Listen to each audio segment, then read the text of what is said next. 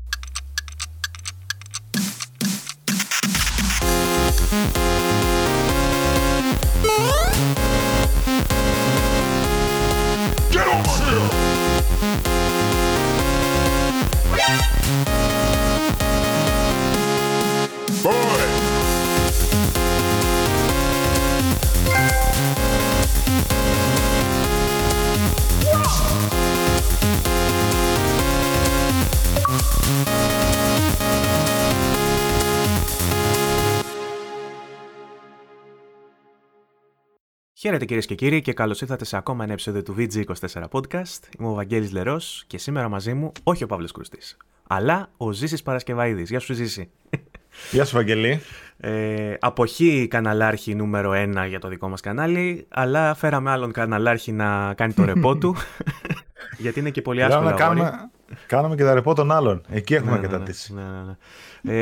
Ε, αλλά ε, έψαχνα να βρω άτομο το οποίο θα μπορεί να μιλήσει μαζί μου για God of War, τουλάχιστον για, το, για τις πρώτες έξι ώρες τις οποιες ε, μπορέσαμε να δοκιμάσουμε κάποιοι και να, να βγάλουμε κάποια early previews ας πούμε για τις πρώτες ώρες. Ο Παύλος έχει αναλάβει να το γράψει αυτό το κείμενο, υπάρχει ήδη στο vg24.gr, όμως λόγω επαγγελματικών υποχρεώσεων δεν μπορούσε να βρεθεί στο επεισόδιο, οπότε Ποιος άλλος στην Ελλάδα έχει πρόσβαση στον God of War που θα μπορούσα να φωνάξω να κάνω μια ώρα κουβέντα; Ζήσει Παρασκευαίδη. Δηλαδή ο, ο καλύτερος για το. Καλά έκανες, καλά έκανες. Ο οποίος ε, έχει έρθει από ένα πάρτι χθες το βράδυ που τα έσπασε και είναι λίγο πρισμένος έτσι γιατί πρέπει να πιει τα ποτάκια του. Αλλά. Ε, θα. Ήρθε λιάρδα. Ναι, ήρθε λιάρδα, αλλά είναι φορμαρισμένος γιατί έχει βγάλει ήδη και στο PS Addict, το οποίο είναι το site του, ε, το δικό του στο cast, όπου μιλάνε και εκεί για God of War υποθέτω, δεν σας έχω ακούσει ακόμα. Για God of War δεν λέτε και εκεί; Στο, στην εκπομπή όχι δεν λέω. Τους είπα, τους παρέπεψα στο preview που έκανα βιντεάκι ξεχωριστό για τον God of War. Ωραία. Και λέω, άντε μην καταχραστώ το χρόνο, ρε παιδί μου. Μίλησε ο Άλεξ για Plague Tale και Gotham Knights. Όποτε λέει ο God of War, πάτε, είχα ένα τέταρτο βιντεάκι, ρε παιδί μου, να μην Ωραία, οπότε ε, τα αρέστα ότι περίσεψε από Gamecast θα πούμε εδώ πέρα, συν ότι πάλι καλά δεν μίλησε και στο δικό του το cast για God of War, να έρθει να μιλήσουμε λίγο εδώ πέρα στο δικό μας για, ναι, ναι, ναι. για God of War ε, και για ό,τι άλλο παίξαμε μέσα στη βδομάδα και ό,τι άλλο είδαμε, μια πάρα πολύ ενδιαφέρουσα εβδομάδα ζήσει, πιστεύω θα συμφωνείς και εσύ. Ναι, ναι, συμφωνώ, ε... ήταν ωραία, δεν είχε πάρα πολλά, αλλά είχε λίγο καλά. Ε, τόσο για εμάς που δοκιμάσαμε ας πούμε, τα μέσα το God of War και μπορεί να υπάρχει mm. ένας ενθουσιασμός ο οποίος φαίνεται και στην κόμη μου. Ε, ε έτσι, έτσι ναι, ναι, η αλήθεια είναι τώρα πρόσεχα την κόμη σου. Μου, μου σηκώθηκε Λέω... η τρίχα. και, η, η, η, η, πάσα αλήθεια είναι ότι ξύπνησε έτσι γιατί λούστηκα και έπεσα για ύπνο και το μαλλί δεν έστρωνε. Αλλά λέω embrace it, κάντο δικό σου. Οπότε έβαλα λίγο πυλό και το σήκωσα τελείως για να το πουλήσω ότι και καλά μου σηκώθηκαν τα μαλλιά με αυτά που είδα στο God of War. Κατάλαβες. Καταρχάς, εσύ το, εσύ το είδα στο God of War. Εγώ είδα μέσω του Παύλου κάποια πράγματα. Περιμένω το, ναι, τη ναι. δεύτερη την κόπια που θα έρθει, δεύτερη φουρνιά για να πάρω ναι. δικό μου κόπι πριν την κυκλοφορία. Οπότε στο review θα, έχουμε, ναι. θα έχω και εγώ άποψη. Αλλά την κόπια του early early preview την πήρε ο Παύλος, ο οποίος διοχέτευσε όλο του τον χρόνο στο να παίζει και να γράφει το preview. Το διάβασα το Παύλο, το κείμενο ήταν αρκετά έτσι, ενθουσιώδης θα έλεγα. Ε, δεν μοιράζεσαι τον ίδιο ενθουσιασμό εσύ ας πούμε; Εγώ, ξέρεις τι, με ρώτησε ένα παιδί στα σχόλια, ρε παιδί μου. Λέει, σε βλέπω, ρε παιδί μου, ότι λες καλά λόγια, αλλά σε βλέπω, λέει, ενθουσιασμένο. Ναι. Και το ευκαιρία να τον αναφέρω και μέσα στη δικιά σου εκπομπή, ότι εγώ κράτησα και ένα poker face, ρε παιδί μου, γιατί θεωρώ ότι πρώτον είχα περπατήσει πολύ πιο κάτω. Που έπρεπε, έπρεπε να συγκρατήσω και λίγο τα λόγια μου, μην πω κάτι παραπάνω, μην πω Α, μετά γίνεται κάτι, ας πούμε. Mm. Το είδα κάτι σαν demo, το οποίο είπα ναι, μένα, αλλά προσπάθησα να κρατήσω ένα poker face, να μην δείξω ούτε ενθουσιασμό, ούτε κάτι, γιατί μπορεί να καταραίει το παιχνίδι, ρε παιδί μου μετά τι να πω, wow, οι πρώτες πέντε ώρες είναι super duper και μετά ξέρω εγώ να βγω στο review και να πω, ε, εντάξει, να καλά, μέτρια. Σου. Καλά, κοίτα, πιστεύω επειδή το κάνουν και άλλοι influencers στην Ελλάδα και είμαι πολύ συγκεκριμένος όταν λέω influencers και δεν λέω media. σε πιάνω, σε πιάνω. Ε, που όταν ενθουσιάζονται και σπάνε εντός εισαγωγικών ένα NDA για να πούνε πω πω γαμάει, ε, δεν, δεν ναι. γκρινιάζουν πολλοί εταιρείες. Άμα σπάσεις ένα NDA για να πεις ότι είναι για τον Μπούτσο, θα γκρινιάξουν. Ναι. Οπότε, αν, το, αν το ψιλοέσπαγες για να πεις καλά, εντάξει, παιδιά, μετά το εξάωρο, άμα δείτε τι γίνεται, δεν μπορείτε να καταλάβετε. Δεν νομίζω να έρχονταν κανείς πει έσπασε στο NBA, ξέρω εγώ. ναι, ναι, συμφωνώ, συμφωνώ. Σε αυτό που λες. Έτσι πάει anyway, το, το ποίημα. Για να το πάρουμε από την αρχή, ε, γιατί νομίζω ναι, ότι ναι. αυτό ε, ενδιαφέρει περισσότερο τον κόσμο να ακούσει δύο-τρία πράγματα για το God of War. Ε, να σου κάνω τις ερωτήσεις που έκαναν οι περισσότεροι για αρχή να μου πεις ναι, τη γνώμη σου. Και εγώ είδα ότι πολλοί κόσμοι έκανε και σε εσάς είδα Ναι. Και σε μένα καλά και στο βίντεο και στο group στο facebook έτσι είχε διάφορες ερωτήσεις καλές ναι. Στι οποίε εντάξει, μερικές βέβαια δεν μπορούμε να τις απαντήσουμε, αλλά οι περισσότερες ήταν γενικές που μπορούμε να Οι περισσότερε στο δικό μας απαντούνται και από το κείμενο του Παύλου, αλλά ναι, έστω ναι, ότι κάποιος δεν έχει ας πούμε, το χρόνο να κάτσει να διαβάσει ένα κείμενο τόσο μεγάλο και αναλυτικό σαν του Παύλου, ας πούμε ότι θα το κάνουμε λίγο πιο interactive και λίγο πιο διαδραστικό. Mm. Όχι διαδραστικό, μάλλον multimedia, θα το κάνουμε ηχητικό. Εγώ ε... μία λεπτομέρεια έχασα πάντως. Για πες. Ε, σε σχέση με τα υπόλοιπα preview που βγήκαν. Εγώ τώρα επειδή έπαιζα. Είχα πάει την κονσόλα στο διπλανό δωμάτιο και όχι εδώ στο game room και έπαιζα σε απλή 4K τηλεόραση, δεν πήρε χαμπάρι ότι έχει 120 FPS mode, ρε παιδί μου, και performance και resolution mode, ξέρω εγώ, με το VRR. Ναι. Και στο δικό μου του review λέω ότι έχει δύο modes, ξέρω εγώ. Το... Και ο Παύλος το ίδιο. Και ο Παύλος το, ίδιο. Το, το resolution το οποίο είναι 4K 30 και, ναι, και το performance που είναι dynamic 4K 60. Ωστόσο... Και μετά βγαίνουν τα reviews και λέω, α, λέω τι έχασα. Τη φέρνω τώρα, τώρα το συνεχίζω το God of War από εκείνη τη μέρα εδώ πέρα Καλά και είπε ο εικόνα είναι καταρχάς. Ε, εννοείται OLED, εσύ είσαι νέος κάτοχος OLED τώρα. Αλλά τώρα που ήμουν την απλή 4K και το έβαλα στην OLED, ε, κάνει τη διαφορά. Όχι, yeah. Ναι. όχι διαφορά, κάνει τη διαφορά. Δηλαδή έλεγα καμιά φορά κρίμα τόσες ώρες που έχασα και έπαιζα στην άλλη, αλλά τέλος πάντων ήταν αναγκαστικό το πράγμα.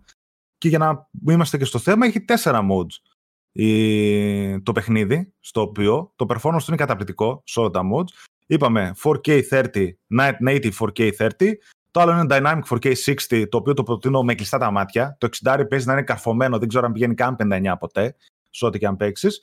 Και μετά, όσοι έχετε καινούριες τηλεοράσεις με HDMI 2.1 που υποστηρίζουν VRR κτλ., μπορεί να έχετε το 4K 40, έτσι, το οποίο αυτό παίζω εγώ και νομίζω ότι είναι πολύ καλή η επιλογή, έτσι, μια μέση επιλογή ε, που είναι πολύ κοντά στο 4K, πολύ είναι, είναι native το, το 40 είναι native το 4K. Δεν ξέρω αν είναι native το 4K, να σου πω την αλήθεια, αλλά παίζει να είναι πολύ κοντά. Ναι. Δεν, δεν μπορούμε να το μετρήσουμε αυτό. Θα περιμένω και εγώ Digital Foundry, ας πούμε, να δω ή κάποιο άλλο ναι. παρόμοιο. Αλλά παίζει να είναι πάρα, πάρα πολύ κοντά ή τουλάχιστον να πέφτει πολύ λίγες φορές από το 4K. Και το άλλο είναι τα 120 FPS, το οποίο μάλιστα από ό,τι είδα, στην αρχή έλεγα εγώ θα είναι 120 FPS, θα είναι 1080, αλλά Digital Foundry λένε ότι όχι, είναι πολύ ψηλότερη η ανάλυση. Δηλαδή παίζει να είναι 2K 120 FPS. Μέχρι 1800p λέει δυναμικό. Ναι. Βέβαια, ε τα 120 FPS, εντάξει, πρώτον τα θεωρώ υπερβολή. Και δεύτερον, νομίζω ότι Εντάξει, τώρα το, το trade-off, ας πούμε, αυτά που θα, θα δώσεις από αυτό, ποιότητα αυτό. και από εφέ, ας πούμε, για να έχεις τα 120, ίσως δεν συμφέρει, γιατί ναι, ναι. αυτό που ακούω εγώ και μου είπε και ο Παύλος και κάποια πλάνα που έχω δει έτσι, που δεν μπορώ να πω από που τα είδε, ε, για, για NDA λόγους, ε, νομίζω ότι είναι ό,τι πιο κρίσταλο εντός εισαγωγικών έχουμε δει. Ναι, ναι. Μετά το Forbidden West, δηλαδή, που μας έριξε λίγο τα σαγόνια με το πόσο crisp, πόσο κρυστάλλινο ήταν. Συμφωνώ. Ε, με τον God of War το ξαναπαθαίνεις αυτό. Και είδα και ένα πολύ ωραίο post από τον Φωκίωνα τον Χαροκόπο, ε, ο οποίος ε, είναι και purist ε, στο κομμάτι της εικόνας και του ήχου κυρίως, ο οποίος είπε ότι ε, μιλάει για τον God of War συγκεκριμένα, αλλά και γενικότερα για τα παιχνίδια της Sony και λέει ότι το, το σετάρισμα που έχουν κάνει ε, στον ήχο και την εικόνα ώστε να παίζει τέλεια σε τηλεοράσεις έτσι σαλονάτα setup ας πούμε με μια OLED HDR τηλεόραση και ένα καλό ηχοσύστημα είναι ό,τι πρέπει. Αυτός mm. βέβαια ε, ε, ε, έβαλε και τη, αντιπαρέθεσε και την κατάσταση που υπάρχει στο Xbox, αλλά επειδή τίνει να γίνει και αυτός ένα Sony fanboy από ό,τι καταλάβαμε στα σχόλια του post του. ε, γιατί είπε, ας, είπε, ας πούμε, για το Xbox ότι έχει αφαιρέσει πλέον τη δυνατότητα για bitstream ήχο, ας πούμε. Και αυτό ναι. το, αλλά τέλος, αυτό που μας ενδιαφέρει να εστιάσουμε για τον God of War είναι ότι και ο ήχος του και το 3D audio που έχει, που η πρώτη σκηνή και όλα θα σου θυμίσω σε σένα που έχεις παίξει και το εξάωρο, που ξεκινάει με τα εφέ που έχει στο χειριστήριο και με τον ήχο, τον 3D που έχει εκεί πέρα, είναι μια πάρα πολύ ενδιαφέρουσα προσέγγιση από τη Sony και μια πάρα πολύ ωραία, ένα, ένα ωραίο trick για να σου κάνει demonstrate επιτόπου ό,τι καλύτερο έχει να σου δώσει η κονσόλα εκείνη την ώρα. Δηλαδή σου δείχνει ναι. το haptic feedback, τα adaptive triggers, το ηχιάκι που έχει μέσα το χειριστήριο και αυτούς τους ήχους που βγάζει η δόνηση κάπως παράξενο. Ε, και το 3D audio μαζί με μια κρυστάλλινη εικόνα στο πετάει σε μια συγκεκριμένη σκηνή με το που ανοίγει το παιχνίδι και λες, όπα, όπα, next gen, γίναμε. Οπότε ναι, ναι. σου δίνει το shock effect αυτό με το που το ανοίγεις το παιχνίδι, έτσι. Η αλήθεια είναι ότι. και αυτό που θα πω και εγώ στο review μου, ρε παιδί μου, δεν είναι κάτι spoiler ή κάτι άλλο. Είναι ότι γενικότερα, παιδί μου, τα παιχνίδια της Sony στον τομέα της παρουσίασης πάντα είναι top. Δηλαδή, μπορεί να μην σ' αρέσει το παιχνίδι, έτσι. Μπορεί να είναι ένα χι παιχνίδι να μην σ' αρέσει, αλλά πάντα σε γραφικά, ήχο, παρουσίαση, το ένα το άλλο θα είναι top. Δεν υπάρχει. Δηλαδή για να γίνει κάτι στραβά, και δεν ξέρω τι μπορεί να έχει πάει στραβά για να γίνει κάτι μέτριο. Ούτε καν κακό. Τώρα, εγώ ναι. σου λέω, δηλαδή τώρα θυμάμαι Ratchet, Horizon, ξέρω εγώ, όλα που βγήκαν για αυτά ήταν όλα top. Δεν υπάρχει. Γιατί τώρα, ας πούμε, και το God of War που βγαίνει με τα mods ήδη day one. Ενώ, ας πούμε, κάποια άλλα τα είδαμε στο Horizon, π.χ. το 4K40, το είδαμε μετέπειτα σε update. Τώρα όλα εδώ είναι day one εκεί. Με ό,τι θες να το παίξεις. Δεν είναι σαν mm. τα ξέρεις, πολλά παιχνίδια και third party και τη Sony βγάζανε μετά updates. Εγώ μπορεί να το έχω τερματίσει και μετά μου βγάζει updates με RT, ας πούμε, και τέτοια το Guardians of the Galaxy ή κάποια άλλα που έπαιζα ή κάτι άλλα mods. Τα είχαν αυτά, ας πούμε. Ή το Horizon που έκανα το update. Ε, σε presentation και τέτοια δεν, δεν πιάνεται. Νομίζω δεν το αμφισβητεί κανένας αυτό. Είναι από τα πολύ δυνατά χαρτιά της Sony αυτό το, τα, τα aesthetics, ας πούμε, αυτή, η καλεσθησία που λέμε, ρε παιδί μου. Που ναι. εγώ έχω εντυπωσιαστεί πολύ πρόσφατα και από άλλες εταιρείες βέβαια. Αλλά η Sony έχει αυτή τη σταθερά που λες κι εσύ. Μπράβο, ότι είναι αυτή η σταθερά. Μπορεί μπορείς να περιμένεις ένα παιχνίδι που στο gameplay δεν θα έχει, ξέρω εγώ, τόσες πολλές καινοτομίες και άλλα που έχουν. Γιατί πολλοί φέρνουν εδώ πέρα ως παράδειγμα το Last of Us που εγώ διαφωνώ πάρα πολύ μαζί τους, ότι δεν έχει gameplay το Last of Us. Εγώ θεωρώ ότι είναι επιτομή. Ναι. Αλλά υπάρχουν και παιχνίδια όπως το Order για παράδειγμα που είχε βγει που δεν είναι κάτι super duper. Μπράβο. Ναι, αλλά presentation ήταν. Αλλά ήταν πρωτοποριακό. Ό,τι, ό,τι ναι, καλύτερο ναι. υπήρχε εκείνη την περίοδο, ας πούμε, σε καλεστησία ναι, ναι. και σε γραφικά. Ε... Συμφωνώ. Και γίνεται και πάντα πολύ καλή παρουσίαση και χρήση, όπως είπες και εσύ, κάποιων διαφημισμένων δυνατοτήτων της κονσόλας, παιδί Δηλαδή 3D audio, DualSense, στα first party, παιδί μου, θα δεις την καλύτερη τους χρήση. Mm. Δεν υπάρχει περίπτωση. Δηλαδή, εδώ και στο κάποιο καλύτερο, σε κάποιο λίγο λιγότερο καλό, αλλά σε όλα θα είναι, ας πούμε, ε, κορυφή, πολύ κοντά. Δηλαδή, τώρα mm. το 3D audio, ας πούμε, μετά το Returnal, νομίζω ότι το God of War είναι, ας πούμε, που μας ενθουσίασε πάλι με το, με το 3D audio. Ναι, υπήρξαν και κάποια multi-platform, το οποίο και αυτό τους τιμά, ότι και σε multi-platform ναι, ναι. βλέπουμε πολύ καλή υλοποίηση. Αλλά νομίζω ότι αυτό πάει να γίνει ένα industry standard πλέον, γιατί το είδα ας πούμε και στο PC. Ναι, ναι. Ε, τώρα που παίζα Plague Tale, ε, συγγνώμη για την παρένθεση, ε, από το κοινό, όχι από σένα ζήσει, εσύ ξέρω ότι σε ενδιαφέρει να ακούσεις, δεν. Ε, είχε επιλογή για 3D audio στο PC ανοίγοντας από το control panel το Spatial Sound. Spatial, αυτό το, το Sonic ναι, ναι. των Windows. Οπότε πάει να γίνει industry standard αυτό το 3D. Απλά η Tempest Engine του PlayStation, όταν δίνεται στα studio τα first party της Sony, κάνει παπάδες. Πάει πολύ πιο πέρα. Ε, ναι. και το κάνουν. Το ενδιαφέρον είναι ότι το κάνουν και για τυποποιημένες λύσεις ηχείων. Δηλαδή κάθονται και το φτιάχνουν αυτό για να τρέχει σε τηλεόραση, ρε παιδί μου. Μπορεί να έχει μια τέτοια καλή εμπειρία οποιοδήποτε. Δεν χρειάζεται να έχει 3D audio enabled ακουστικά, ας πούμε, για παράδειγμα, να έχει μόνο τα 3D pulse. Ή δεν χρειάζεται όπως το PC και στο Xbox να έχεις πολύ καλά ακουστικά ή πάρα πολύ καλό σύστημα ηχείων για να το βιώσεις αυτό το πράγμα. Το κάνει προσβάσιμο ναι. σε όλους και αυτό του τιμά. Σε όλα τα ακουστικά μπορεί να γίνουν 3D στο PlayStation. Και οι τηλεοράσει. Δηλαδή, και γίνεται ναι, μέσω σε επίπεδο κονσόλας γίνεται το 3D και μεταφέρεται σε ό,τι ακουστικά έχετε, παιδιά. Δεν είναι μόνο το Pass 3D. Εγώ αυτό που κατάλαβα στην τωρινή γενιά είναι ότι πλέον το να παίζεις με ακουστικά είναι ένα κλικ πάνω η εμπειρία. Δηλαδή, όσες φορές παίζω ακουστικά και όσες φορές παίζω με τηλεόραση, ε, νομίζω στα ακουστικά καταλαβαίνεις πολύ περισσότερες λεπτομέρειες. Δηλαδή, θα μπεις σε μια σπηλιά και γύρω-γύρω θα ακούσεις τα ζουζούνια, ξέρω εγώ. Ενώ σε τηλεόραση θα το χάσεις αυτό. Άμα δεν έχεις κάποια καλά ηχεία με ευρύτητα στον ήχο ή δεν ξέρω εγώ τι, μια καλή χόμπαρα. Στα ακουστικά σου να τα ακούσει αυτό ή το 3D το να μιλάς και να γυρνάει ας πούμε γύρω-γύρω παίκτης και να ακούς τη φωνή σου γύρω-γύρω, το καταλαβαίνεις πολύ πιο εύκολα στα ακουστικά. Ζητώ συγγνώμη για τις ειδοποιήσεις που έπαιξαν από το Facebook μου. ε, από μένα έπαιξαν. Απλά έχω μπει στο γκρουπάκι για να δω τι ερωτήσεις έχετε κάνει στο preview του Παύλου. Ε, μία που δεν απαντήθηκε γιατί ο Παύλος δεν είχε ε, άποψη. Ε, είχε να κάνει με τη μεταγλώτηση. Εσύ την τσέκαρες καθόλου ή δεν την έβαλες ούτε εσύ; Όχι. Εγώ δεν την έβαλα καθόλου γιατί θα τερματίσω όλο το παιχνίδι στα αγγλικά. Να είναι η εμπειρία δηλαδή όπως τη θέλω εγώ. Ναι. Και μετά το παίξω να στα ελληνικά πρώτον. Θα, θα συμπληρώσω. Ναι, ναι. Γι' αυτό και κάνω, ξέρεις τι κάνω, κάνω saves ε, ξεχωριστά. Δηλαδή, πες να έχω 10 saves αυτή τη στιγμή. Δηλαδή, από διάφορα στάδια του παιχνιδιού, ώστε να μπορέσω στο τέλος να κάνω ρε παιδί μου load, να δω τα ελληνικά που χαρακτήρες, να έχω μια άποψη να μεταφέρω στον κόσμο και να τραβήξω και μερικά πλάνα. Και ναι, και να τραβήξω και μερικά πλάνα, ρε παιδί μου, γιατί θα κάνω video review. Για το πριν που λέγαμε, για να μην το ξεχάσω, ε, το παιχνίδι ψηφιακά, εγώ που το κατέβασα, είχε default την ελληνική γλώσσα και ελληνικά μενού. Mm-hmm. Ξεκινάμε από εκεί. Οπότε, άμα ήθελα να βάλω τα αγγλικά, ήταν ξεχωριστό update, 1,2 γίγα. Μέσα από το παιχνίδι. Ναι, μέσα από το παιχνίδι. Πήγαινε ρε παιδί μου, σου λέει τι θέλεις αγγλικά. Είχε και άλλες πόσες γλώσσες. Κατέβασε τα 1,2 και εντάξει, 5 λεπτά, ας πούμε, είχε κατεβεί. Το είχα βάλει. Το λέω αυτό ότι, για να ξέρουν τα παιδιά τι τη φώτη είναι τα ελληνικά. Δεν γίνεται να έχουμε μενού αγγλικά και ελληνικά στο παιχνίδι. Είτε ελληνικά είναι παντού ή δεν είναι. Επίσης ναι. αυτό, γιατί κάποιοι ας πούμε μπορεί να θέλουν υπότιτλους. αγγλικά μενού και τέτοιο. Όχι, υπότιτλους, υπότιτλους μπορεί να, να έχεις τα ελληνικά όμως. Μπορεί να έχεις ελληνικά υπότιτλους, ελληνικά μενού και, και η γλώσσα να είναι στα αγγλικά. Ναι, νομίζω, ότι, τώρα. νομίζω και το προηγούμενο God of War ήταν έτσι. Μόνο στο Last of Us μπορούσες ναι. να το κάνεις ε, το καθένας ναι, ξεχωριστά. Ναι. Τέλος πάντων, οπότε διαλέγεις. Ναι, ναι, διαλέγεις. Οπότε τι θέλω να πούμε; Α, για το καταρχάς το voice acting για μένα και όσο βλέπω και παρακάτω, ξέρεις που μπορεί να υπάρχουν και άλλες σκηνές, μέχρι και κομικές θα έλεγα. Α πούμε, υπάρχει ένα πολύ μικρό κομικό στοιχείο από το Mimir κυρίω που έχει. Όπως επίσης και δραματικές σκηνές. Ε, το θεωρώ από τα κορυφαία στη βιομηχανία το voice acting του God of War Ragnarok. Δηλαδή, ε, καταρχάς... Αγγίζει Last of Us.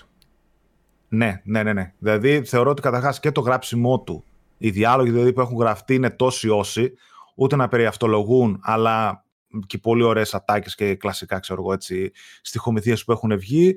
Το voice acting, οι φωνές όλων και των κράτου και των λοιπόν έχουν εξελιχθεί πάρα πολύ. Καλά, και οι χαρακτήρες του γύρω-γύρω από τον κράτος έχουν εξελιχθεί πάρα πολύ. Αλλά και η φωνή τους και οι διάλογοι όλοι θεωρώ ότι είναι top. Δηλαδή, το voice acting του God of War Actor για μένα κάθε φορά που το παίζω ε, το βρίσκω υπερβολικά κορυφαίο. Δηλαδή, δεν ξέρω αν μπορώ να το συγκρίνω με άλλα παιχνίδια πέρα από τα top-top τα top of ναι. the crop, ξέρω εγώ. Δεν, δεν υπάρχει άλλη σύγκριση. Είναι φανταστικό στο δράμα, στην κομμωδία, στις ιστορίες του Μίμηρ, το πώς τα λένε, το, οι διάλογοι μεταξύ τους, το πότε σταματάνε, το πότε ξεκινάνε. Φαίνονται τελείως φυσικοί. Σαν να είναι σε ένα γίνεται δωμάτιο. Γίνεται και αυτή η οργανική εξιστόρηση καθώς προχωράς, ναι, ναι. ας πούμε, που είναι, ναι, ναι, είναι ένα χαρακτηριστικό της Sony αυτό, ας πούμε, ότι δεν σταματάνε να μιλήσουν σε κάτσιν και μετά συνεχίζουν, αλλά η μισή ιστορία γίνεται αφήγηση μέσω με την ώρα που πολεμάς και την ώρα που προχωράς, ας πούμε, και μεταξύ τους. Αυτό γίνεται καλύτερα από το προηγούμενο. Αυτό με είχε εντυπωσιάσει, θυμάμαι ακόμα από το Uncharted The Lost Legacy. Ή και στο 4 το είχαμε δει. Και, στο... και όπως και στο God of War το 18, όπως και τώρα είναι έτσι. Όποτε ας πούμε έχεις χρόνο και προχωράς, είσαι με το έλκυθρο, είσαι με βάρκα μετά, Όπως και στο 18 ξεκινάνε ιστορίες. Και άμα κάτι πας να κάνεις, θα κατέβεις από τη βάρκα ή κάτι άλλο να κάνεις, σου λέει, ξέρω εγώ, Α, σταμάτα εδώ, θα συνεχίσουμε αργότερα ή κάπως έτσι. Και μετά από λίγο, άμα ξαναμπεί και λες, Α, πού είχαμε μείνει, τι λέγαμε. Α, λέγαμε για το Βαγγέλη που πήγε εκεί. Α, ναι, και μετά πήγε εκεί και έκανε εκεί. Δηλαδή αυτό είναι φανταστικό, έτσι. Δεν το ναι.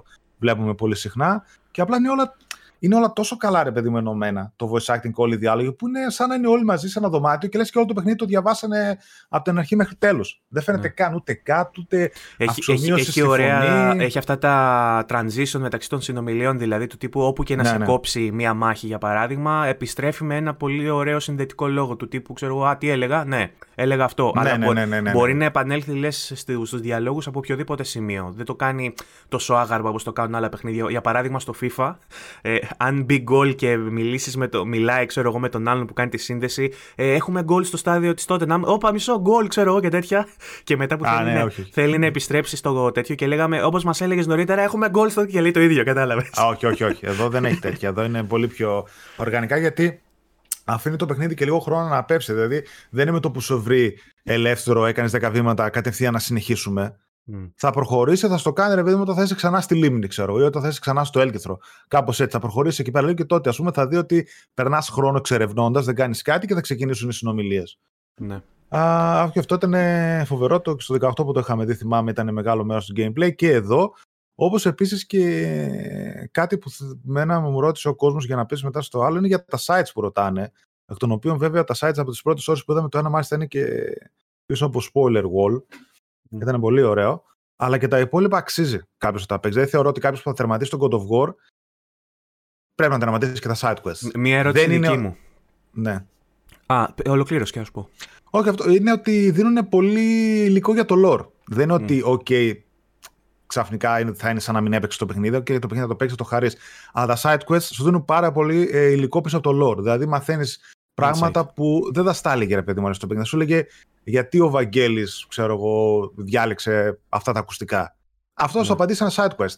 Ότι mm. έψαχνε να βρει τον καλύτερο ήχο και είδε αυτό, είδε εκείνο και κατάληξε αυτό. Κάπου δίνει τώρα δίνει απαντήσεις και για ερωτήματα που έχουν τεθεί στο προηγούμενο παιχνίδι, για παράδειγμα, ή είναι, αφορά μόνο καινούργια συμβάντα αυτό, αυτό που ε, πραγματεύεται το side questing, ας πούμε; Ε, ε, Έχεις δει, ας πούμε, αναφορές στο, στο προηγούμενο παιχνίδι, κάποια, ναι. ανοιχ, κάποιο ανοιχτή, κάποια ανοιχτή παρένθεση, ας πούμε, που έχει μείνει από το προηγούμενο παιχνίδι και κλείνει εδώ. Κοίτα, χωρίς να θέλω να πω κάτι σε spoiler, έχω δει κάποια light στοιχεία, δηλαδή να αναφέρονται σε χαρακτήρες που είδαμε στο προηγούμενο παιχνίδι ε, και να υπάρχει ένα lore από πίσω, που εγώ, ας πούμε, δεν το θυμάμαι να κάνω, να πω την αλήθεια. Ε, όπως επίσης και έχω δει τώρα, εντάξει, κάτι, κάνει κάποια callbacks στην προϊστορία ας πούμε, του, του κράτους. Η, η, ερώτηση δική μου τώρα. Ε, θυμάμαι το πρώτο το παιχνίδι και το έχω χαρακτηρίσει νομίζω και στο review που είχα κάνει για το port του PC που είχα αναλάβει εγώ αλλά και σε podcast που έχουμε μιλήσει με τον Παύλο πως ε, το βλέπω τον κόσμο του God of War σαν ένα κουκλοθέατρο σαν ένα ε, διόραμα, πώς να το πω, σαν ένα στημένο πράγμα, ας πούμε, που βγαίνουν τα κουκλάκια πάνω και παίζουν και μετά όταν φεύγουν αυτό αδειάζει και είναι ένα ψεύτικο πράγμα. Έτσι ένιωθα το πρώτο, ότι ήταν ένας κούφιος άδειος κόσμος. Ναι, δεν είσαι ο μόνος. Ε, άοσμος, ε, άψυχος τελείως, ο οποίος ζωντανεύει μόνο για τα δευτερόλεπτα στα οποία βρίσκεται το κράτος και ο Ατρέας μέσα του σφάζει τους εχθρούς και μετά περνάει στην ανυπαρξία αυτό και πας παρακάτω. Ε, μας είχαν υποσχεθεί μια βελτίωση στο, στην εξερεύνηση και στον κόσμο και ότι θα έχει με έναν πλουραλισμό διαφορετικό, ε, μεγαλύτερο ε, και μια ζωντάνια και ότι θα έχει και ένα, και ένα diversity και μια ποικιλία ας πούμε στα, ε, στα μέρη που εξερευνάς. Προφανώς στις πρώτες 6 ώρες μπορεί εσύ να μην έχεις δει καν τι έχει παρακάτω ή να μην μπορείς να μιλήσεις για το τι έχει παρακάτω από mm. περιοχές. Αλλά σε αυτές που είδες παρατήρησες εσύ μια, μια ποικιλία έτσι και μια, μια σύνθεση έτσι πιο, ε, πιο λεπτομερή, πιο έντονη, πιο... Ναι. δεν ξέρω πώς θα τη χαρακτηρίσεις. Εγώ κατάλαβα πολύ καλά τι λες, γιατί ήταν κάτι το οποίο είχε σχολιαστεί για το προηγούμενο παιχνίδι και είναι κάτι ρε παιδί που παρατηρούσα και ήθελα να παρατηρήσω και εγώ στο πρώτο. Η αλήθεια είναι ότι οι πρώτες ώρες είναι στο Midgard που είσαι στην καλύβα σου και είναι τα πάντα χιονισμένα, οπότε δεν έχει πολλά να παρατηρήσεις. Δηλαδή, είναι θα όπως το θυμόμαστε. Όπως το θυμόμαστε είναι, εντάξει, πολύ πιο λεπτομέρεια. Δηλαδή, στα τεχνικά δεν έχουμε πει ακόμα να τα σχολιάσουμε. Αλλά textures, λεπτομέρεια, ας πούμε, και κάποια εφέ, κρίσταλο εικόνα είναι εκεί. Τα πάντα όλα. Ε, θα έχει κάποια ζωάκια, αλλά είναι χιόνι. Άντε και λίγα χιόνι που πέφτουν, ας πούμε. Οπότε δεν έχει να παρατηρήσει κάτι. Μετά, όταν πήγα στο πρώτο βασίλειο, το βασίλειο των Νάνων, εκεί πέρα, ρε παιδί μου, στην ουσία παρατηρήσεις είναι καλοκαίρι, ξέρω εγώ, οπότε έχει ήλιο, είναι όλα καθαρά. Εκεί πέρα μπορείς να παρατηρήσεις πέντε πράγματα παραπάνω, το αν είναι ζωντανός ο κόσμος. Και ναι, μπορώ να πω ότι έχει, ένα βήμα, έχει γίνει ένα βήμα παραπάνω. Δεν είναι, ο, ο κόσμος του δεν είναι Horizon ζωντανός. Δηλαδή δεν είσαι ένα λιβάδι και θα κουνιούνται όλα τα φύλλα, τα δέντρα, οι φιλοσιές, θα τρέχει αλεπού μπροστά σου, πεταλούδε θα πετάνε τριγύρω, φωτάκια κτλ. Όχι, δεν είναι έτσι το God of War. έχει τέτοια σκηνικά, όμως... αλλά δεν μπορούμε να μιλήσουμε ακόμα. Οι NPCs που μπορεί να έχουν σε έναν οικισμό, ας πούμε, σε μια περιοχή, όχι στις πόλεις, γιατί μπορεί να είναι και παρακάτω, δεν ξέρω, λέω. Mm. Αλλά έστω ότι έχει τρία-τέσσερα άτομα εκεί που είσαι, ρε παιδί μου. Έχουν ρουτίνες σύνθετες που να γίνεται πιστευτό, ας πούμε, πώς ήταν όταν ξεκινάς το Last of Us και είσαι στον καταβλισμό αυτών που έχουν εκεί πέρα στο camp και ο καθένας κάνει τη δουλειά του και φαίνονται όλοι να έχουν μια δουλειά να κάνουν χωρίς να είναι προγραμματισμένο αυτό σε repeat, σε μια ναι. λούπα. Αυτό το βλέπουμε στο God of War ή είναι όλοι στη θέση τους και έχουν τον ρόλο τους, ας πούμε, και κάθονται εκεί πέρα; Κοίτα, για αυτό μέχρι το σημείο που μπορούμε να μιλήσουμε ε, δεν, το, δεν το βλέπεις. Γιατί ε, το δικαιολογούν από την άποψη ότι πας στο βασίλειο των Νάνων και με το που σκάσει μύτη χτυπάς ένα γερμός. Mm. Και εξαφανίζονται όλοι. Οπότε, ρε παιδί μου, θα πας στην πόλη και η πόλη είναι έρημη. Δεν βλέπεις, ρε παιδί μου, νάνους να κινούνται, να κάνουν δουλειές, να σου μιλάνε. Θα δεις δύο-τρεις NPCs που θα είναι για να σου δώσουν τα main quest, τα side quest. Τους νάνους, ξέρω εγώ, κάτι που θα σου φτιάξουν, κάνα εκεί πέρα τα γνωστά που είχε στο 2018 τους πάγκους με τα όπλα της αναβαθμίσεις και ως εκεί.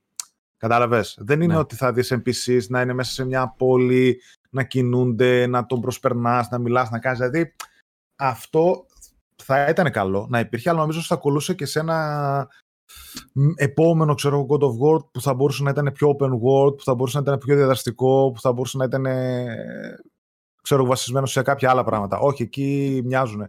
Και είναι κάτι το οποίο ε, δεν ξέρω πόσο θα κατακριθεί ή όχι, αλλά νομίζω ότι όταν το 2018 βγήκε το πρώτο God of War και τέσσερα χρόνια μετά θα βγει αυτό το God of War που θα δούμε, ε, νομίζω είναι ξεκάθαρο και το είχαμε πει και οι την περιοχή ότι γίνεται με γνώμονα το PlayStation 4. Ναι. Έτσι, και το κοινό, τα 120 εκατομμύρια που υπάρχει εκεί πέρα έξω, αλλά και την κονσόλα. Για να βγει σε τέσσερα χρόνια το παιχνίδι τόσο ε, άψογο, σε τεχνικό τομέα, σε λεπτομέρειες με 0 bugs, πάνω να πει ότι δουλευόταν ή παράλληλα με το άλλο, γιατί είχαν συστημένο και όλο το lore, και με το μπήκε στο, στο production, ξέρω εγώ, με το που τελείωσαν το άλλο. Οπότε είναι βασισμένο στο PlayStation 4. Οπότε κάποια πράγματα, καλός ή κακός, ε, είναι σκαλωμένα ε, από την εποχή του PlayStation 4. Δηλαδή, ε, ένα από αυτό αυτά που, που διάβασα ήταν για τα loading screens. Γίνεται στο Twitter χαμός ότι ναι. καλά ε, έχει αόρατα loading screens. Τώρα, από πότε ενοχλούν τα αόρατα loading screens, ναι, δεν ναι. ξέρω. Τα, περισσότερο τα λένε οι Xboxάδες αυτά για να πικάρουν. Αλλά από ό,τι καταλαβαίνω έχει αυτές τις σκηνές που χώνεσαι μέσα από το, από το, Μπράβο, στενό, ναι, το, ναι, στενό ναι, το, το πέρασμα και μέχρι να κάνει το animation το σιγά σιγά να περάσει από μέσα ο κράτος έχει φορτώσει από πίσω. Αυτά τα βλέπουμε και αλλού όμως. Εγώ και στο Plague Tale που παίζω τώρα έχει τέτοια ας πούμε. Έχει, συνέχεια έχει τέτοια. Έχει τέτοια ε, και το God of War έχει τέτοια.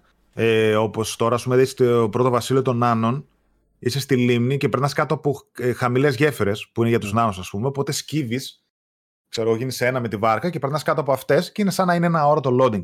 Αλλά κοίτα, κάποια αυτά σίγουρα θα είναι loading screens ε, καλυμμένες, οι οποίες πρώτον δεν έχουν καθόλου τον κόσμο, το, τους παίχτε. Δεύτερον, βοηθάνε για να τρέξει το PlayStation 4. Τρίτον, από ό,τι διάβασα κάποιοι devs, τα χρησιμοποιούν και σαν uh, Δηλαδή, στο Devil May Cry, εμένα με χαλούσε πάρα πολύ η βλακεία που κάνει που βγαίνει στις αρένες και σου βγάζει εκείνες τις σφραγίδε που σου κλείνει τους δρόμους για να μην μπορείς να φύγεις από τη μάχη. Ναι. Οπότε σε αναγκάζει να σκοτώσεις τους πάντες για να, φύγει, για να σπάσουν τις φαργίδε και να πας στο επόμενο διάδρομο, ναι, αρένα ναι, κτλ. Ναι, ναι. Εδώ πέρα, αυτό το κάνουν οι έλεγχοι, το κάνουν επίτηδες για να δώσουν ή ένα μπουστάρισμα στον παίχτη να προχωρήσει στην επόμενη αρένα, στην επόμενη ξέρω εγώ, πίστα που, θα, που είναι μετέπειτα στον κόσμο και να καθαρίσει αυτήν που είναι πριν. Γι' αυτό γίνεται όλο αυτό. Δεν είναι ανοιχτός κόσμος ε, σαν το Horizon, αφήνω μια μάχη, τρέχω, την εγκαταλείπω, γεια σας.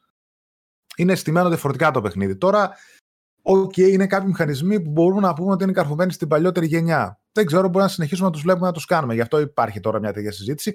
Αλλά καλός ή κακός το παιχνίδι έχει κάποια χαρακτηριστικά που το κάνουν μπαμ ότι είναι cross-gen.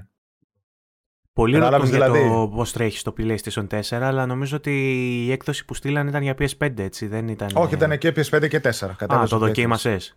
Δεν νομίζω. Όχι, δεν το δοκίμασα, αλλά διάβασα Washington Post που δεν ναι. έχω λόγο να μην δεν το πιστέψω, που έλεγαν ότι τρέχει πολύ καλά στο PlayStation 4 επίσης. Και, αυτή, ε, και πατούσε και στο γεγονός ότι ε, είναι ένα παιχνίδι το οποίο φαίνεται ότι φτιάχτηκε με γνώμονα να τρέχει καλά στο PlayStation 4.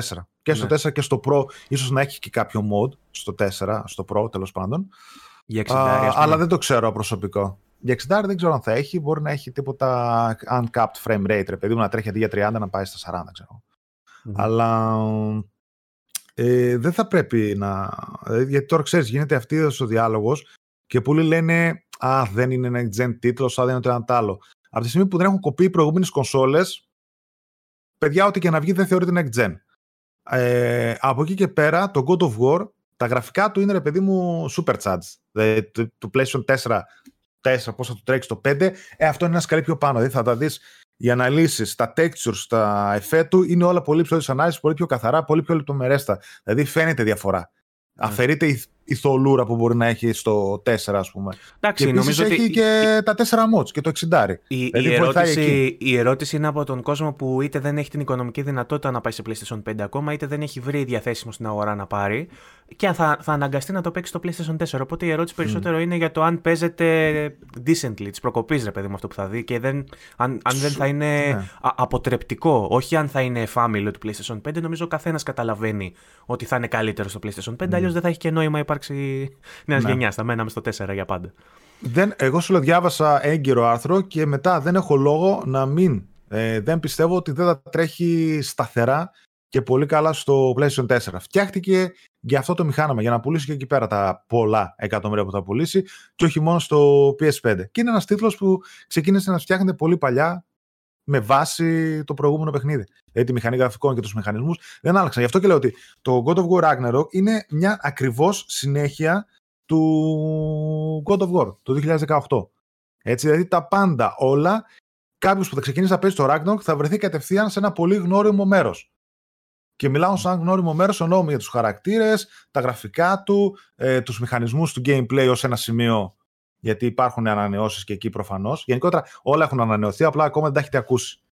Ε, το τι και πώς έχουν ακούσει. Και είναι ένας λόγος, να σου πω την αλήθεια, που με προβληματίζει. Γιατί τι, τι με προβληματίζει εμένα, ότι. Πώς να σου το πω. Κάποιοι μηχανισμοί στο παιχνίδι θα είναι, spoil, θα είναι spoilers, μικρά τέλος πάντων ή και ασήματα θα μπορούσε κάποιος να το πει, αλλά θα ήταν καλό παίχτης να τα ανακαλύψει χωρίς να, να τα ξέρει. Δηλαδή να του έρθουν ρε παιδί μου οι αλλαγές που βάλουν στο παιχνίδι να του έρθουν εκείνη την ώρα, να μην τα έχει διαβάσει το reviews, να μην δει ένα βίντεο reviews και δει Α, αλλάξανε και αυτό ή βάλανε και εκείνο. Να τα ανακαλύπτει όπως τα ανακαλύπτω εγώ τώρα. Και ο ναι. προβληματισμός μου είναι ότι όλο το παιχνίδι πέρα από την αρχή είναι ένα μεγάλο spoiler που λέει ο λόγος. Οπότε, ναι. μάλλον θα έχω τα πιο ξενέρωτα πλάνα, ξέρω εγώ, σε ένα βίντεο και απλά θα λέω πέντε πράγματα χωρίς να αναφέρω κανένα spoiler. Τώρα... Μπορείς να, το, να αναφερθείς σε αυτά έτσι πιο γενικά, ότι σε φάση ναι, ναι. υπάρχουν καινούργιοι μηχανισμοί. Ε, Όχι, εντάξει, θα πω κάποια πράγματα, αλλά σίγουρα αυτά κάποια που έχουν βάλει δεν, δεν θα τα πω. Δεν, από, θα τις πρώτες, από τις πρώτες 6 ώρες τι, τι ξεχωρίζεις από το κομμάτι του gameplay εσείς ως, ως αλλαγή; Ε, αλλαγή το, από το, το charging ώρες. ας πούμε με τα elements στο τσεκούρι είναι σημαντική αλλαγή. Αλλάζει δραστικά το gameplay ή είναι απλά ένα gimmick; Όχι gimmick. Ένα, Κοίτα, πούμε... παίζει... Ναι, είναι κατάλαβα ότι παίζει. Είναι ένα, ε, ένα layer ας πούμε στη μάχη, στο combat. Δηλαδή, ε, σου έχει εχθρούς οι οποίοι είναι ε, τρωτοί είτε στο πάγο είτε στη φωτιά. Είχε και στο πρώτο έτσι. Που ήταν ναι. οι παγωμένοι, ας πούμε, που θέλανε μπουκέτα, ας πούμε, ή τις αλυσίδες. Μπράβο, μπράβο. Οπότε και εδώ τώρα κάνεις ανάλογα, μπορείς να αλλάξεις τα όπλα σου, ώστε να κάνεις περισσότερο damage στον άλλον, να βάλεις το αντίθετο, ας πούμε. Και άμα τα κάνεις supercharge, ε, τότε γίνονται ακόμα πιο δυνατά τα, τα damage ή το stun. Δουλεύει πάρα πολύ. Με, νομίζω ότι αυτό τουλάχιστον στο 2018 δεν πρέπει να ήταν τόσο έντονο. Ε, έχουν δώσει περισσότερο βάρος στο stun. Δηλαδή, μπορεί να έχεις ένα δυνατό εχθρό, αλλά άμα κάνεις build με stand και του γεμίσεις την μπάρα στο stand, αυτός μπορεί να έχει τη μισή του ενέργεια, τη ζωτική έτσι, να σου βγάλει όμως R3 και να τον αποτελειώσεις. Πολύ πιο γρήγορα από ό,τι θα τον αποτελείωνες. Είδα ότι έχει μεγάλη ποικιλία και στα finish moves αυτά.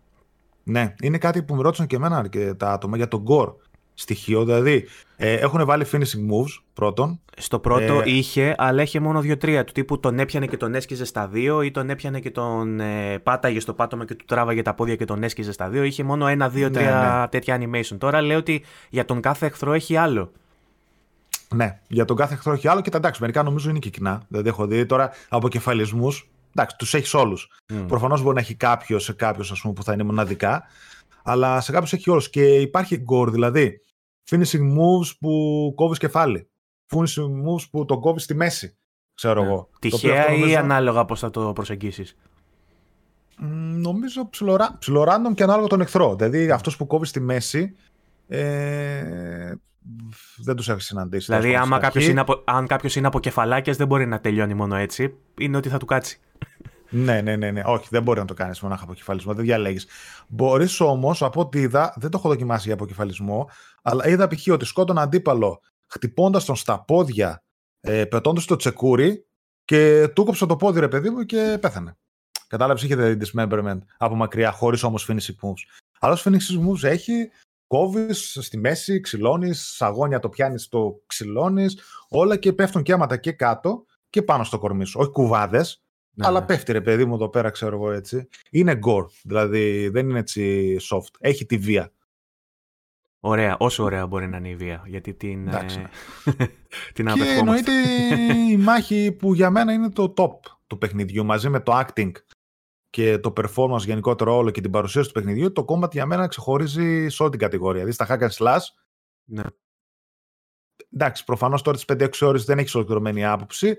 Αλλά θεωρώ ότι άμα το παίξω όλο το παιχνίδι, ότι το κόμμα του θα είναι μέσα στα κορυφαία της, του είδους.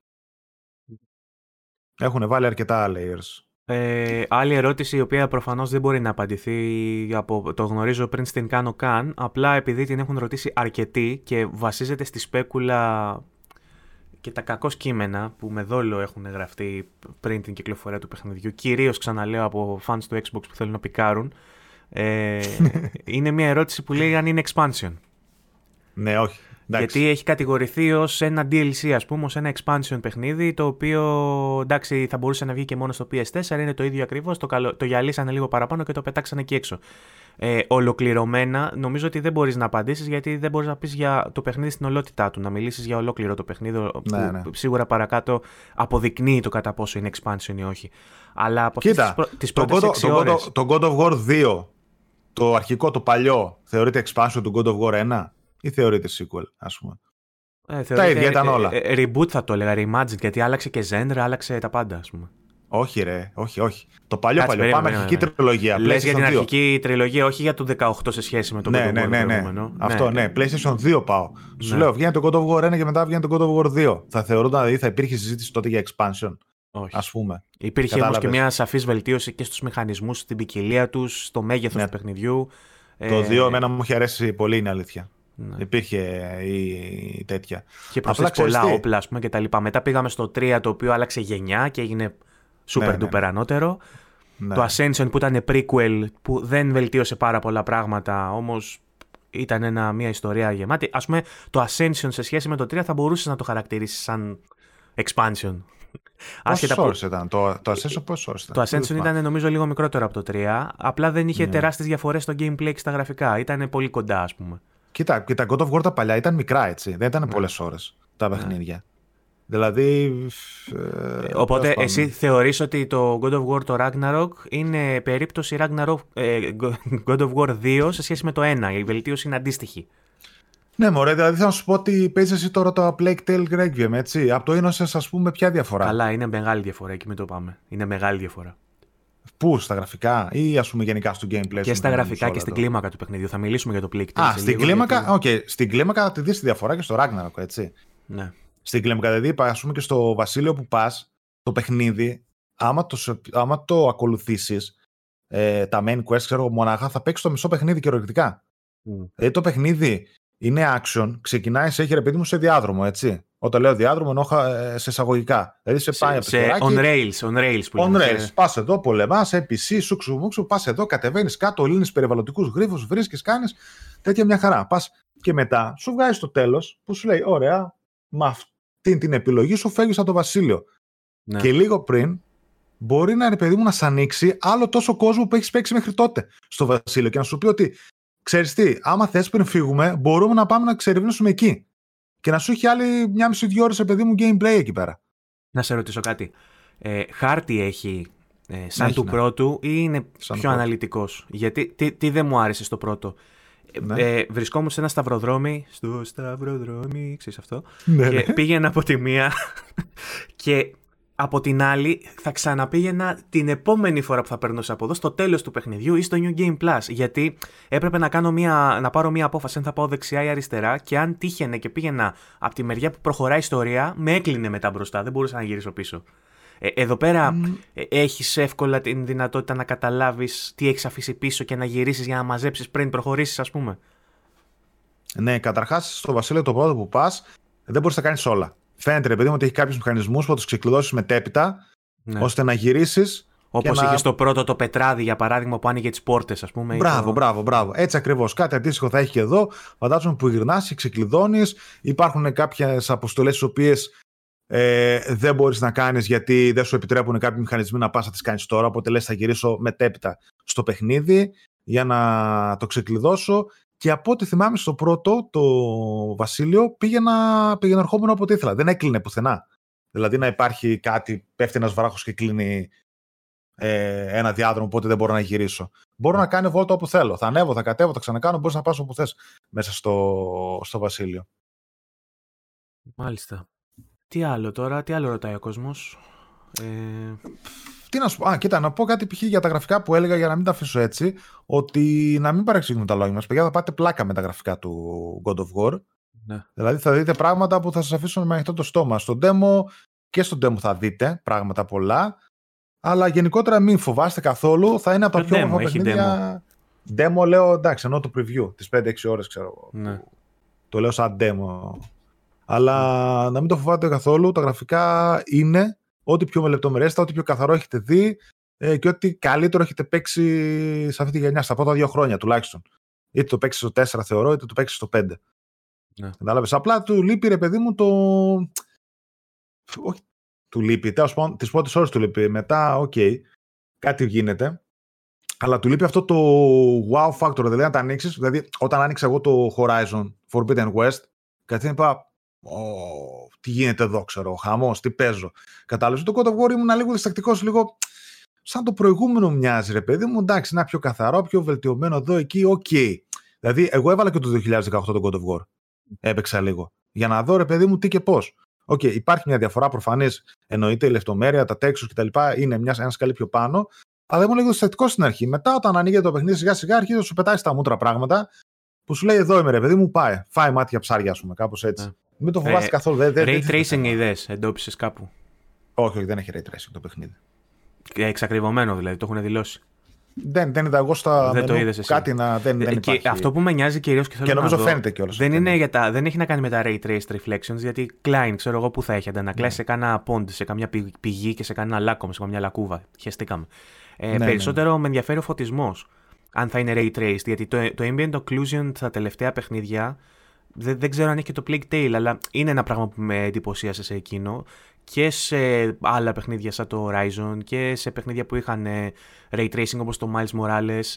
Ε, ναι, ναι, ναι. Ε, το ambient occlusion και ο τρόπος που φωτίζονται τα, τα πράγματα, τα αντικείμενα από το indirect lighting, lighting δηλαδή ε, από μία λάμπα, όχι από τον ήλιο, από μία λάμπα που είναι μέσα σε ένα σκοτεινό δωμάτιο, από μία φλόγα, από ένα, ε, ναι, μία ναι, δύναμη που κάνει. Όλο αυτό το λέω για να το καταλάβουν και οι υπόλοιποι, γιατί μπορεί να μην καταλαβαίνουν τι εννοώ με το ambient occlusion. Ναι, ε, αυτό με εντυπωσιάζει και χρησιμοποιώντας ray tracing ε, τεχνικές για να το πετύχουν αυτό έχω εντυπωσιαστεί σε πολλά παιχνίδια και θέλω να δω αν εκεί θα κλέψει την παράσταση γιατί ε, σύμφωνα με αυτά που έχω δει από τα τρέιλερ που έχει κάτι φάσεις με τον Ατρέα που φέρνει το λύκο και σκίζει τον ουρανό και κάνει κάτι τέτοια πρέπει να έχει φώτα και εφέ έτσι με φως πολύ άντε γεια jaw dropping εκεί νομίζω θα δείξει δόντια ε, Κοίτα, παρακάτω δεν μπορώ να μιλήσω να σου πω την αλήθεια. Δηλαδή, Καταλάβαμε, εντάξει. Ξέρεις, και άλλα σκηνικά να δεις, π.χ. να δεις νύχτα τι παίζει φάση. Mm. Εκεί πέρα μετά θα λες, α,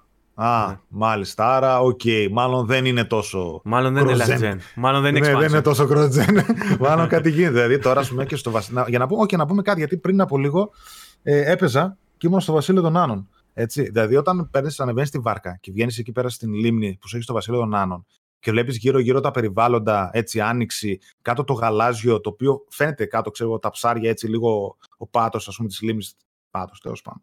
Που θα αλλάξει εκεί πέρα και, και γύρω-γύρω όλο το περιβάλλον κτλ. Δηλαδή δεν υπάρχει άνθρωπος που δεν θα εντυπωσιαστεί. Είναι ναι. πανέμορφο. Αλλά εντάξει, ναι, ray tracing δεν έχει και δεν ξέρω τι αν θα μπορούσα να βάλω. Σου λέω, το καλό σε σχέση με το να μην έχεις ray tracing ή κάποια άλλα σουξουμούξο εφέ που μπορεί να ήταν για το wow factor, είναι ότι έχεις απίστευτο performance. Δηλαδή, όταν τρέχεις στα 60 κατέβατα ή σου έχει τέσσερις επιλογές με τη μία. Ε, τώρα ε, παίζει στο 40 ή στο 60 εσύ που έχεις έρθει στην OLED. Εγώ έπαιζα στο 60 για πολλές ώρες και τώρα που πήγα στην καινούργια παίζω στο 40. Το οποίο μένουν φαίνεται πολύ καλό trade-off. Δηλαδή, ναι. από το 60 να πέσω στα 40 για να έχω 4K ανάλυση, θεωρώ ότι είναι σταθερή ή έστω ξέρω να πέφτει ελάχιστα από ε, τον Φαίνεται στο μάτι σου, το καταλαβαίνεις δηλαδή από το 40 δηλαδή, Σε, σε λίγα δευτερόλεπτα το έχω συνηθίσει. Mm. Ενώ στα 30 που το δοκίμαζα και μετά το βάζα στα 60, yeah. Ε, ήταν ναι. σαν να έσαιρνα πέτρε στο 30, ρε. Ναι, ναι, σαν να είχα βράχο από πίσω και με το βάζα στα 60. Αυτό λέω. Όποιος δεν έχει παιδιά ε, τηλεόραση καινούργια, HDMI 2.1, παίξει στο 60. 60 με κλειστά τα μάτια. Και ξέρεις τι, αυτό που λέμε για τα γραφικά του και όλα αυτά πώς είναι. Έχει, όχι, δεν, δεν καταλαβαίνεις διαφορά, ρε. Δεν καταλαβαίνεις. Δηλαδή, μπορεί να πέφτει λίγο η ανάλυση και να. Α πούμε, οι σκιές είναι πιο soft δεν είναι τόσο ψηλής ανάλυσης, ας πούμε, αλλά είναι τόσο μικρή διαφορά, τόσο μικρό το trade-off που δεν υπάρχει λόγος κάποιος να μην το παίξει στα 60. Δεν καταλαβαίνεις διαφορά. Δεν έχω έβαλα screenshot, τραβούσα βίντεο για να βάλω τα δω δίπλα-δίπλα και δεν φαίνεται διαφορά. Δεν ξέρω τώρα σε κάποιες συγκεκριμένες σκηνές αν κάτι, αλλά έβαλα ανοιχτά, σκοτεινά περιβάλλοντα. Είναι... Το 60 είναι για μένα από τα καλύτερα που έχω δει στο God of War. Με τα γραφικά το, αυτά που έχει. Το 30 η μαλακία του το συζητούσα και για το Plague Tale με κάποια παιδιά που παίζουν τώρα. Συνεχώς αναφέρομαι στο Plague Tale, αλλά αυτό παίζω αυτή τη βδομάδα. Οπότε mm. έχω πολλές αναφορές να κάνω σε αυτό. Ε, το συζητούσα με κάποια παιδιά που έπαιζαν στο Series S ε, ή και στις κονσόλες, ε, στο, στις καινούριες, ε, που και εκεί 30 είναι νομίζω. 30 ναι. είναι και έχει αρκετά frame drops από ό,τι μου ναι. λέει ο Άλεξ. Ε, το συζητούσαμε και λέγαμε ότι, τους έλεγα εγώ μάλλον ότι στα 30 μπορείτε να το φτιάξετε λίγο αυτό με motion blur. Αν έχει το παιχνίδι το ανοίγεις.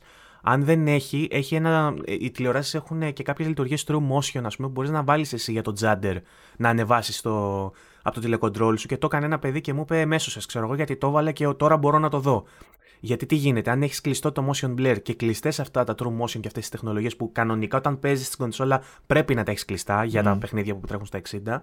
Ε, όταν το έχεις κλειστό, βλέπεις ουσιαστικά ε, την καθυστέρηση αυτή των 30 που έχουν ανάμεσα, τις διακοπές που έχουν τα καρέ ανάμεσα, το βλέπεις εσύ σαν να κάνει flicker. Το βλέπεις σαν να τρέμει. Σαν να είναι πιο βαρύ, έχεις αυτή την αίσθηση ότι είναι πιο Ναι, βαρύ. ναι. Αν βάλεις motion blur από πάνω ή το mo- true motion και τα judder, anti-judder και αυτά που έχουν οι τηλεοράσεις, σου βάζει ένα, ένα blur, ένα θόλωμα από μπροστά για να μην το βλέπεις αυτό το πράγμα. Όμως θολώνει πάρα Μπράβο, πολύ ναι. με αποτέλεσμα ενώ παίζει σε 4K να μην φαίνεται τόσο καθαρό όσο είναι το 4K. Ε, Και καλά trade το off- κάνουν ε, για πιο ρεαλιστική κίνηση με το motion blur, κάπως έτσι το γράφει. Ε, μέσα. αυτή είναι η δικαιολογία, αλλά ο πρακτικός ναι. λόγος που γίνεται είναι για να καλύπτει αυτό το flickering, το micro flickering που υπάρχει στα 30 FPS για να μην φαίνεται άσχημο στο μάτι.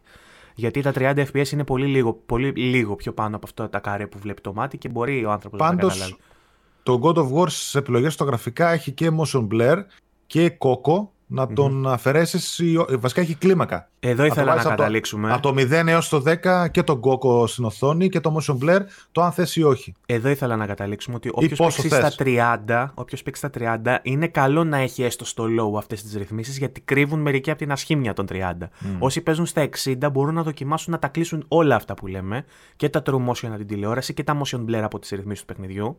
Ε, Και να δουν όσο πιο κρίσταλο εικόνα γίνεται. Αυτός είναι ο τρόπος να δείτε όσο πιο καθαρή εικόνα γίνεται. 60 λοιπόν και κλειστά όλα αυτά, νομίζω ότι θα είναι το πιο κρυστάλλινο που μπορείτε να πετύχετε στην περίπτωση που δεν έχετε τηλεόραση με HDMI 2,1. Αν έχετε ε, τηλεόραση με HDMI 2,1, ε, νομίζω και εγώ και ο Ζήσης προτείνουμε ε, από κοινού να βάλετε το 40, 4K 40. Ωραία. Ναι, είναι πολύ καλό trade γιατί έχεις και την υψηλότερη ανάλυση και στα 40 FPS παίζεις μια χαρά. Δηλαδή 40 με 60 έχει πολύ λίγη διαφορά στα μάτια μου. Είναι πολύ νερό το παιχνίδι και δεν καταλαβαίνω καθόλου. Ενώ το 30, εντάξει, είναι βαρύ. Όπως και στο Spider-Man, τι σοκ είχα πάθει τότε που είχαν βάλει 60 RT. Και πο- πώς έπαιξα, λέω. Το, το είχα τερματίσει το μεταξύ. Που λέω, πώς έπαιξε το Spider-Man, λέω στα 30. Πώς το έχεις στα 30, ναι. Ναι, ρε. Μιλάμε σοκ έτσι. Once you go 60, you can't go back. Ε, εντάξει, είναι λίγο τέτοιο. Που και τα 60 minimum είναι πλέον, γιατί βλέπουμε ότι μπορείς να παίξεις και στα 120. Και εκεί βέβαια είναι ένα overkill, αλλά σε, ας πούμε, άμα μου το δώσει αυτό ένα Call of Duty, ρε παιδί μου, δεν θα, δεν θα πω Μπράβο. ότι δεν με νοιάζει. Εκεί θα σου έλεγα. Δηλαδή σε ένα Call of Duty, σε ένα fighting παιχνίδι, σε ένα αθλητικό παιχνίδι, τα 120. Οκ, τώρα στα God of War τα 120 ας πούμε τα Ναι. θεωρώ υπερβολή. Προτιμώ Με το να, να ρίξεις τόση έχει, ανάλυση. προτιμώ να έχει αίματα πάνω το τσεκούρι, ας πούμε, και να παίζει στα 60 ή στα 40. Ναι. λοιπόν, ε, πάνω κάτω αυτά δεν βλέπω άλλες ε, σημαντικές ερωτήσεις, εκτός από το Κυριάκου του Ιωαννίδη που λέει αν θα πεθάνει ο κράτος τελικά. αν πατάει τσουγκράνα. Αλλά ναι, Δεν αυτά, ξέρω. αυτά δεν απαντώνται. Και να ξέραμε Ναι, δεν δηλαδή που δεν απαντώνται. ξέρουμε, δεν απαντώνται. Ε, άλλοι είναι σε φάση χιν επειδή έχει 120 FPS. Βλέπω τα σχόλια από εμάς τώρα, γι' αυτό είμαι σε φάση. Καλά κάνεις. Κα- Κάποιος που τα θέλει είναι μεγάλη υπόθεση. Day one να το έχεις αυτό. Μμ. Και να είναι και σε μια ανάλυση 1800 έτσι 2K, ξέρω εγώ.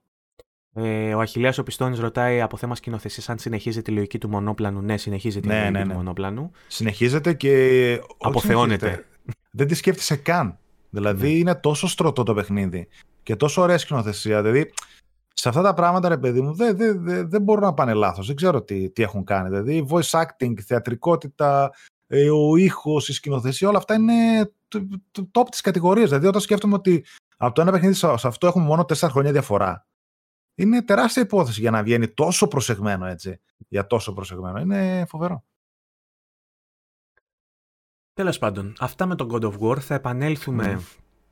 με το πλήρες review λίγο πριν την κυκλοφορία του. Θυμάσαι το embargo πότε λύγει; 3 Νοεμβρίου, 6 ώρα το απόγευμα. Ωραία. Ε, reviews και στο VG24 και στο PS Addict. Ε, Μμμ. Εσύ θα το αναλάβεις; Ναι, ναι, εγώ το έχω αναλάβει. Εμάς, μάλλον Εγώ θα θα το γίνει βγάλω. συνεργατικά με τον Παύλο. Κάποιος θα γράψει το κείμενο, κάποιος θα κάνει το βίντεο. Μαντέψτε μάλλον ποιος θα κάνει το βίντεο. ε, γιατί έχουμε και το θέμα το ότι εγώ στο κοινό μας φαίνομαι λίγο προκατηλημένος γιατί έχω βγει και έχω πει το καλύτερο οχτάρι της χρονιάς. το έχω χαρακτηρίσει δηλαδή πριν κυκλοφορήσει. Μετά βέβαια έκανα ένα ημί το loop και είπα εντάξει 8,5. δεν έχω πει ακόμα 9, αλλά ακόμα δεν το έχω παίξει. Οπότε ε, υπάρχει Εντάξει. ακόμα περιθώριο να ανέβω κι άλλο. Ναι, Ε, οκ. Δεν δεν θα- δεν θα κρίνω, δεν θα κρίνω. Γιατί και εγώ. Γιατί καμιά φορά και εμένα με ρωτάνε, ξέρεις τι είναι πιο καλό, ή τουλάχιστον με ρωτάνε η αρχή είναι πιο καλή. Γιατί την αρχή την έχουμε παίξει, οκ, προφανώς δεν μπορούμε να πούμε spoilers. Η, α- η αρχή του είναι πάρα πολύ δυνατή, παιδιά. Είναι Μμ. πάρα πολύ δυνατή. Η- Η αρχή και νομίζω επίτηδες η Sony έδωσε και previews από εκείνες τις ώρες. Δεν το Γιατί συνηθίζει. ξέρει. Δεν το συνηθίζει, μπράβο, έχεις δίκιο. Γιατί ξέρει ότι έχει μια Είναι, είναι εντυπωσιακή τόσο αρχή. σίγουρη, εγώ πιστεύω. Πιστεύω ότι είναι τόσο Ναι, ναι. σίγουρη για το παιχνίδι που θέλει να βγάλει από την συζήτηση κάθε αμφιβολία ότι μπορεί αυτό το παιχνίδι να μην είναι αντάξιο ε, της, του legacy αυτού του Sony Studios ας πούμε και να χαρακτηριστεί από οποιονδήποτε ως expansion ή ως DLC ή ως ναι, ναι. ε, ε, cross-gen που το κρατάει πίσω το PS4 για παράδειγμα. Ήταν τόσο σίγουροι ότι αυτό που φτιάξανε είναι καλό που αποφάσισαν να κάνουν κάτι που δεν έχουν ξανακάνει. Να μας στείλουν να παίξουμε τις πρώτες 6 ώρες από πολύ νωρίς, ούτως ώστε να μην υπάρχει και έξω στο δημόσιο διάλογο καμία αμφιβολία για την ποιότητα του παιχνιδιού. Ναι, ναι. Ε, να ήταν μόνο αυτές τι 6 ώρες να σου έλεγαν να είναι expansion. Τώρα όταν έχω παίξει χ ώρες και ακόμα δεν ξέρω καν αν είμαι στη μέση, ξέρω εγώ, εντάξει, δεν νομίζω ότι τίθεται διάδρο λόγος για expansion, έτσι. Ε, στο Twitter τώρα η τελευταία εμπάθεια που βλέπω να κυκλοφορεί είναι που συγκρίνουν τον Craig από το Halo. Α, έγινε κάτι, θες να φυγεί. Όχι, όχι. Πες Είδα που κοίταξε από εκεί. Μπορεί να έρθει μέσα το ναι, μωρό. Ναι, εδώ πέρα... Πα, πατέρα, φωνάζεις. Σκάσε λίγο, κοιμόμαστε. ε, ναι. Ε, αν θυμάσαι τον Κρέγκ από το Halo, που είχε γίνει ένας χαμός. Ξέρω σε τι αναφέρεσαι. Βγήκε ένα τρόλ, ένα μομπάκι από τον God of War, ένας από τους κακούς πολεμάς, ας πούμε, ο οποίος φέρνει λίγο στον Κρέγκ έτσι, γιατί είναι σαν τρόλ, ας πούμε, βουνίσιο ε, και το έχουν πετύχει σε ένα screenshot ας πούμε, που είναι λίγο κακάσχημο, είναι λίγο παράξενο. Που κακάσχημο δεν το λες γιατί το μοντέλο του είναι, έχει γεωμετρία πολύ σύνθετη ας πούμε, και πολύ ωραία τέξτο πάνω του. ναι, ναι. Ε, ενώ ο Craig είναι απλά ένα τετράγωνο. ε, ε, ε μια, μια φέτα είναι με δύο βουλίτσες για μάτια πάνω. Και ε, το συγκρίνουν με τον Craig του Halo ότι και καλά κοιτάξτε εδώ που κοροϊδεύατε το Halo για τον Craig και πώς είναι τα mobs στο God of War. εσύ που έχεις παίξει από τις πρώτες 6 ώρες πρέπει να το λέω συνέχεια αυτό. Ε, ναι, εχθροί... το πετυχαίνεις αυτό αυτόν τον εχθρό. Το, το πετυχαίνει στα, στα wetlands, ξέρω σε, εγώ εκεί πέρα. Σε κίνηση, σε κίνηση μοιάζει με αυτό το screenshot αυτό το πράγμα ή ε, το αδική η φωτογραφία, ας πούμε; Καταρχάς και το screenshot από μόνο του είναι πάρα πολύ καλό. Δηλαδή σου δείχνει ένα εχθρό, ο οποίος μάλιστα είναι και στο βάθος έτσι, του screenshot. Δηλαδή για να το φέρεις πρέπει να κάνεις και ένα zoom. Δεν είναι σαν το άλλο που ήταν ακριβώς μπροστά, full screen, είχε βγει η φάτσα του και ήταν τόσο low res. Και είναι ένας απλός εχθρός και δεύτερον είναι full γεωμετρία το πρόσωπο του. Δηλαδή έχει textures, τα πάντα, τα λέπια, ξέρω εγώ, το ξηρό, το δέρμα, όλα αυτά τα θετικά που έχει. Είναι μια χαρά. Δεν είναι τέτοιο θέμα, να ξέρω. Το δείχνω και στην οθόνη κιόλας για όσους ε, αναρωτιούνται σε τι ναι, ναι. πράγμα αναφερόμαστε. Λένε λοιπόν. Δεν είναι θέμα. Αυτά είναι τρολιές, είναι υπερβολές. Το είδα που λες και είναι κρίμα, όχι για αυτούς που τα κάνουν. Γιατί αυτοί που τα κάνουν θέλουν και τα κάνουν και τέλος πάντων ε, είναι κρίμα γιατί κάτι τέτοιο του ακολουθούν οι Phil Spencer και οι Aaron Greenberg του Xbox που μου το παίζουν ε, στα ποστάκιδε, ξέρω εγώ έτσι. Αυτούς ναι. ακολουθούν. Άμα δεις αυτή τέτοια. Αυτή η χώρα που ανεβάζει μόνο τέτοια Κοίτα, τοξικά. Ε, έχει δεν έχει και, ε, Έχουν και οι σονάδες αντίστοιχους. Α πούμε. έχω δει, ναι, ναι, έχω δει αλλά πολλούς δεν, δεν, δεν νομίζω να δεις κανένα Γιωσίντα ή κανέναν άλλο να τους ακολουθεί αυτούς. Ναι, το είδα σήμερα ότι εγώ συγκεκριμένα το retweet που έκανα με τον Craig, γιατί το έχω βάλει στο δικό μου το Twitter, είναι από μια τύπησα Ανδρέα Πιτσίνη. Ε, Ιταλίδα πρέπει να είναι, την οποία λέει την έχει follow και κάνει retweet αυτά που βγάζει ένας developer του Xbox, ας πούμε, που δούλευε, δεν θυμάμαι πάνω σε ποια παιχνίδια έλεγε. Στη Ninja Theory, νομίζω ήταν. Και... Τον ναι. κάνει. Ο Άρον Γκρίμπεκ που είναι και εκείνος. Ναι, θέλω να πω δηλαδή ότι υπάρχει μια συστρατευμένη έτσι τοξική κουλτούρα μεταξύ developer και. Τι; Perfect λέω, perfect. Τέλεια, ό,τι ακριβώς χρειαζόμαστε Ναι. Ε, από την άλλη, εντάξει, σου λέω για να είμαστε δίκαιοι, βλέπω και από του ονάδες αντίστοιχα τοξικά πώ. Ναι, εννοείται. Και δεις, εννοείται δούλεμα. Ε, και επειδή τελευταία έχω γίνει πιο ενεργό στο Twitter, τώρα βλέπω τι παίζει. Γιατί παλιότερα τα βάζα στην ομάδα και λέω εσείς ποιους ακολουθείτε, ξέρω εγώ, που τα βλέπετε όλα αυτά. Και βλέπω τώρα στο Twitter που είναι μια πλατφόρμα που σου προτείνει πράγματα, ότι όντως εκεί έξω υπάρχει ένας δημόσιος διάλογος ο οποίος είναι full λάθος, ας πούμε, και full παραπλανητικό. Ναι, ναι, ναι, δηλαδή λέγονται πολλές κοτσάνες εκεί έξω. Είναι μαλακή. Είναι, είναι λέγονται πολλές κοτσάνες. Και δεν υπάρχει λόγος να. Δηλαδή, δεν... εγώ το είδα το δικό σου το post και από εκεί μπήκα σε αυτό το set και υπάρχουν. Δηλαδή, και από κάτω τα σχόλια που είδα. Εντάξει, υπάρχουν κάποιες λογικές φωνές. Δηλαδή, έλεγαν σε αυτό, ξέρω εγώ, έκανε zoom στο άλλο. Τα textures, ξέρω εγώ, είναι εμφανέστατα πολύ καλύτερα στο ένα σχέση με το άλλο. Και δεν, δεν υπάρχει λογική. Το άλλο που ανέβασα τώρα για να φύγουμε λίγο από, το, από τα Xbox, Xbox από αυτήν την, από αυτήν την κουβέντα ναι, τέλος ναι, πάντων ναι. περί fanboyism. Ε, το άλλο που βρήκα είναι ένα tweet που αναφέρεται σε δήλωση του Eric Williams ε, που λέει για τον κράτος ότι έχει αλλάξει και ως πατέρας. Και αυτό ήθελα να το συζητήσουμε γιατί ένα από τα μεγάλα παράπονά μου εμένα ήταν το attitude που είχε ο κράτος που μου τον έκανε non-likable. Έχω ναι, πει δηλαδή, δηλαδή; στο παρελθόν ότι ο κράτος είναι ένας χαρακτήρας που δεν τον συμπαθώ. Δεν τον συμπαθούσα τουλάχιστον. Γιατί η φιγούρα η πατρική που έχει στο πρώτο παιχνίδι είναι και αυτή κάπως τοξική. Ναι, δηλαδή ναι, είναι σε φάση. Το ακούω. Ε, ε, boy, ε, εσύ ρεφέρ αυτό, τι κάνεις εκεί, θα σου γαμίσω, τι τέτοια. Δηλαδή δεν είναι πολύ. Ε, ε, παιδαγωγικά, αν το προσεγγίσεις δηλαδή, δεν είναι καθόλου σωστό και το καταλαβαίνω γιατί είναι ένας φωνιάς ο κράτος, δεν είναι ξέρω εγώ ένας στοιχείος πατέρας στο δρόμο, ούτε μπορώ να κάνω επίκληση σε κάποια πρόνοια στο Ragnarok που δεν δουλεύει, ξέρω εγώ, για να πάει να του πάρει το παιδί, να το πάρει στο χαμόγελο του παιδιού, στο χαμόγελο του Ατρέα. Ε, αλλά λέει ο Eric Williams συγκεκριμένα ότι δεν θα ακούτε πολλές φορές τη λέξη boy στο Ragnarok ε, γιατί λέει ο Ατρέας πλέον είναι σε μια πιο όρημη ηλικία και δεν είναι πια ένα αγόρι που τρέχει πέρα δόθε ε, χωρίς να καταλαβαίνει γιατί και πώς ξέρω και πρέπει κάποιος να τον διατάζει για να κάνει οτιδήποτε. Έχει πλέον ε, φτιάξει μια προσωπικότητα δική του και βλέπεις ότι ο κράτος έχει και σκηνές στα trailers που τον προσεγγίζει πολύ πιο τρυφερά, ας πούμε, και τον χαϊδεύει και του μιλάει πιο στοργικά κτλ. Οπότε βλέπουμε να έχει μαλακώσει ο κράτος. Τώρα, μπορεί αυτό να είναι η καταδίκη του κράτους. Δεν ξέρω, δεν το έχω παίξει, δεν το έχω τελειώσει. Το ότι δηλαδή μαλάκωσε μπορεί να, είναι, να γίνει αχίλιος πτέρνα στο σώμα του, ναι, ναι. του Σπαρτιάτη, ας πούμε. Ε, αλλά ε, εμένα μου αρέσει αυτό γιατί ε, νομίζω ότι ε, θα μπορέσουμε να ταυτιστούμε και σε ακόμα ένα επίπεδο όλοι οι υπόλοιποι πιο ναι, φλόροι από εμάς που δεν είμαστε τόσο αιμοδιψείς και δεν βλέπουμε στα μάτια του ήρωά μας έναν χασάπι ας πούμε που θέλει να ξεκληρίσει όλο το, το πάνθεον ας πούμε κάθε θρησκείας και κάθε πολιτισμού. Έτσι είναι όπως τα λες. Ε, εσύ που το έπαιξες το είδες αυτό, δηλαδή βλέπεις έναν κράτος πιο ανθρώπινο θα, πλέον; Θα γίνεις πολύ χαρούμενος. Ναι. Αυτό έχω να πω για αρχική τέτοια. Και δεύτερον, ε, τι ήθελα, πώς να το δομήσω τώρα κάτσε για να μην μου φύγει. Και για τον Ατρέα θέλω λοιπόν, να μου πεις. Κοίτα, ο, θα σου πω. Καταρχάς ο κράτος, παιδί μου, είναι σε μια φάση του στυλ αφήστε με να ζήσω στην καλύβα μου, να ψαρεύω και να κυνηγάω, ξέρω εγώ, με το παιδί μου και τέτοια. Είναι σε αυτή τη φάση. Ναι. Ήδη από το πρώτο παιχνίδι, έτσι, και τον μπλέκουν σε κάποια σκηνικά. Τέλος πάντων, ξεκινάει να κάνει βέβαια της γυναίκας του το χατήρι και μπλέκει εκεί που μπλέκει. Και γενικότερα όλοι οι άλλοι το βλέπουν σαν ένα όπλο, σαν ένα σύμμαχο για να τους βοηθήσει να σκοτώσουν και τον άλλον. αυτός θέλει ρε παιδί μου απλά την ησυχία του.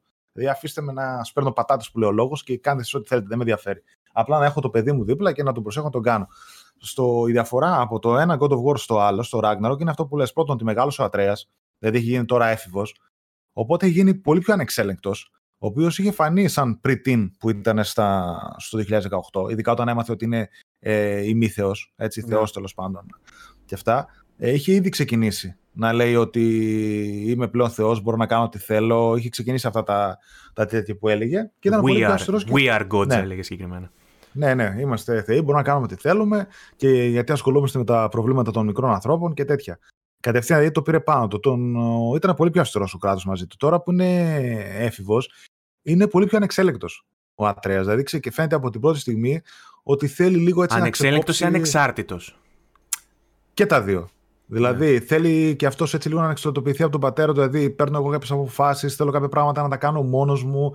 Δεν θέλω να είμαι στη σκιά σου ή το ένα τ' άλλο. Ο ε, κράτος το βλέπω και αυτός έχει το, αλλάξει. Έχει αυτό το attitude του μαλάκα έφηβου, ας πούμε, που είναι φάση σπηριά, άσε με μπαμπά τώρα και τέτοια. Όχι, όχι, όχι. όχι, όχι. Μπορεί να, να βρεθεί σκηνικό που να λες: Εντάξει, εγώ μια γροθιά την έριχνα, ρε παιδί μου. αλλά, αλλά σε φάση όχι. Μην τα λες αυτά. Ζήσει, ακούει το χαμόγελο του παιδιού. Εντάξει, εννοείται πλάκα. Δεν το συζητώ. Πατέρες είμαστε και εμείς έτσι, δεν υπάρχει περίπτωση για κάτι τέτοιο. Ε, θέλω να σου πω ότι όχι, δεν τον έχουν κάνει να λες. Αλλά ξέρεις τι, το έχουν προσεγγίσει τόσο σωστά, ώστε να λες, επειδή μου ξέρεις τι, είναι έφηβος. Είναι λογικό π.χ. να αμφισβητεί τον πατέρα του. Ναι. Είναι ο κράτος πλαίσια... όμω, πώς θα αντιδράσει αυτό ο κράτος που παλιά ήταν οξύθυμος; Θα φανεί. Θα φάνει έχει, έχει μαλακώσει, μάλλον, υποθέτω. Ε, ήδη από τις πρώτες ώρες, παιδί μου, φαίνεται ότι στο γιο του έχει μια διαφορετική προσέγγιση. Το καταλαβαίνει ότι πάει να γίνει άντρας, καταλαβαίνει ότι πάει έτσι λίγο να ανεξαρτοποιηθεί, καταλαβαίνει ε, ότι θα είναι πάντα δίπλα το, του. Το μενταλιτέ του κράτου, του κράτου, το λέω και στην ελληνική μεταγλώτηση, το περσινό σε αυτή τη φάση θα του λέγε Έλα να σε πω στα μπουρδέλα να γαμίσεις. Θα ήταν έτσι. Ε, ελπίζω να είναι τώρα σε μια. Να, να, έχει επηρεαστεί από το political correctness και αυτό το κύμα που υπάρχει εκεί έξω.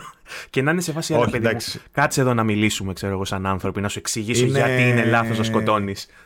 Είναι πιο, είναι πιο μαλακός, δηλαδή πιο ανθρώπινος και θα του μιλήσει και θα τον προστατεύσει πάλι. Εννοείται θα θέλει να τον προστατεύσει, να μην συμμετέχει σε μάχες ή να μην κάνει το ένα το άλλο. Ναι. OK, okay, είναι τα πάντα ας πούμε, πολύ πιο προσεγμένα, ναι. πολύ πιο. Δεν νομίζω ότι θα δεις κάτι αντίστοιχο από αυτό που είδες. Εμένα μου αρέσει η προσέγγιση του. Όλη αυτή που κάνει το πατέρα με το γιου. Όπως επίσης μου αρέσει και η προσέγγιση πολύ του παιχνιδιού που κάνει στον Ατρέα. Ο οποίος mm. να πω, παιδιά, ότι ο Ατρέας είναι ρε παιδί μου μια φιγούρα η οποία κυριάρχησε και έτσι και στο πρώτο παιχνίδι, ειδικά μετά τις αποκαλύψεις. Και στο δεύτερο έχει ακόμα πιο κύριο λόγο δίπλα στον πατέρα του. Και εδώ να πούμε ότι και η AI, η AI μάλλον είναι πάρα πολύ βελτιωμένη στο Companion.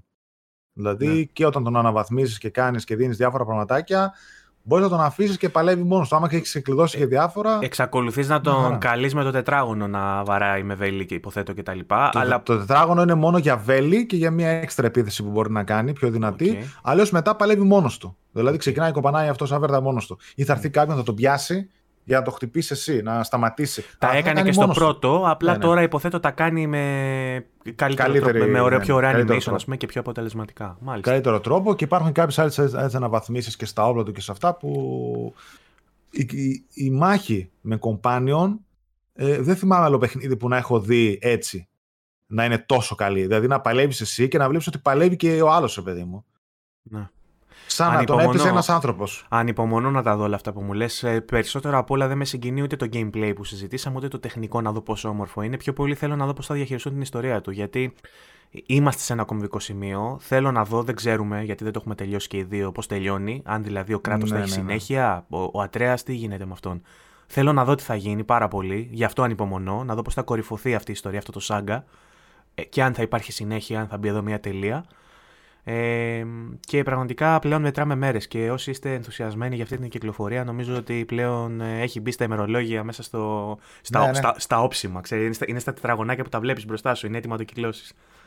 Συμφωνώ και δεν νομίζω, δεν νομίζω ότι δεν υπάρχει λόγος να πούμε και κάτι παραπάνω. Ναι. Προσπάθησα να είμαι όσο πιο γενικός είπα, δηλαδή ακόμα σου λέω εγώ καλά-καλά φοβάμαι για λογαριασμό του κόσμου μην πλακώσουν όλοι στα reviews και στα video reviews και αρχίσουν να δείχνουν πράγματα ναι. τα οποία ρε παιδί μου και δεν αφήσουν τον κόσμο να ανακαλύψει μόνο του. Δεν Οπότε... μιλάω για τρελά spoilers. Προστατευτείτε. Αλλά θα σου πω ότι. Ναι, ρε παιδί μου, ότι έχουν Α, βάλει Αποφύγετε το ίντερνετ, ας πούμε, τις τελευταίες μέρες εκεί. Δώσει μια ποικιλία κάποια πράγματα. Δηλαδή, εγώ είμαι και πολύ χαρούμενος και για το βίντεο που κάναμε με, στο κανάλι που πριν πλακώσουν οι κωδικοί, που είχαμε κάνει το, ο, τα πάντα για το God of War και έλεγα μέσα θεωρίες για την ιστορία, για το combat, για το ένα και το άλλο και είδα πολλά πράγματα από αυτά να συμβαίνουν. Και είναι δηλαδή πράγματα τα οποία ήθελα να τα δω και τα βλέπω τώρα και χαίρομαι. Και είναι κάποια πράγματα, ρε παιδί μου, που τα βλέπω και λέω τώρα, αυτό κρίμα είναι κάποιος να το μάθει και να πει Α, ναι, OK, okay, δεν το ανακάλυψα μόνος μου. Τι γίνεται και αυτό τελικά. Όπως επίσης έχει γίνει leak και λίγα δευτερόλεπτα από την εισαγωγή. Και είναι αμαρτία, το έχουν δει πολλά παιδιά. Ναι. Μου αφήνουν σχόλιο, Α, έχω δει αυτό, γίνεται. Λέω ρε φίλε, τώρα τι να σου πω. Καταρχάς δεν πρέπει να το δεις, ξεκινάμε από εκεί. Γιατί να μην το δεις πρώτη φορά στην τηλεόρασή σου; Και το βλέπεις τώρα τα το βλέπεις, ε, screen off, off, screen, ξέρω εγώ, με το κινητό τραβηγμένο. Και δεν υπάρχει λόγος. Δεν υπάρχει λόγος, παιδιά. Ε, Επίσης, είπαμε τα πρώτα λεπτά έχουν και όλο αυτό το demonstrate του 3D audio και, και, και, και, και, και, και Δηλαδή έχει ναι, όλα ναι, αυτά ναι. τα ωραία πράγματα που καλό είναι να τα βιώσετε μόνοι σας. Mm-hmm. Ναι, ναι, εννοείται.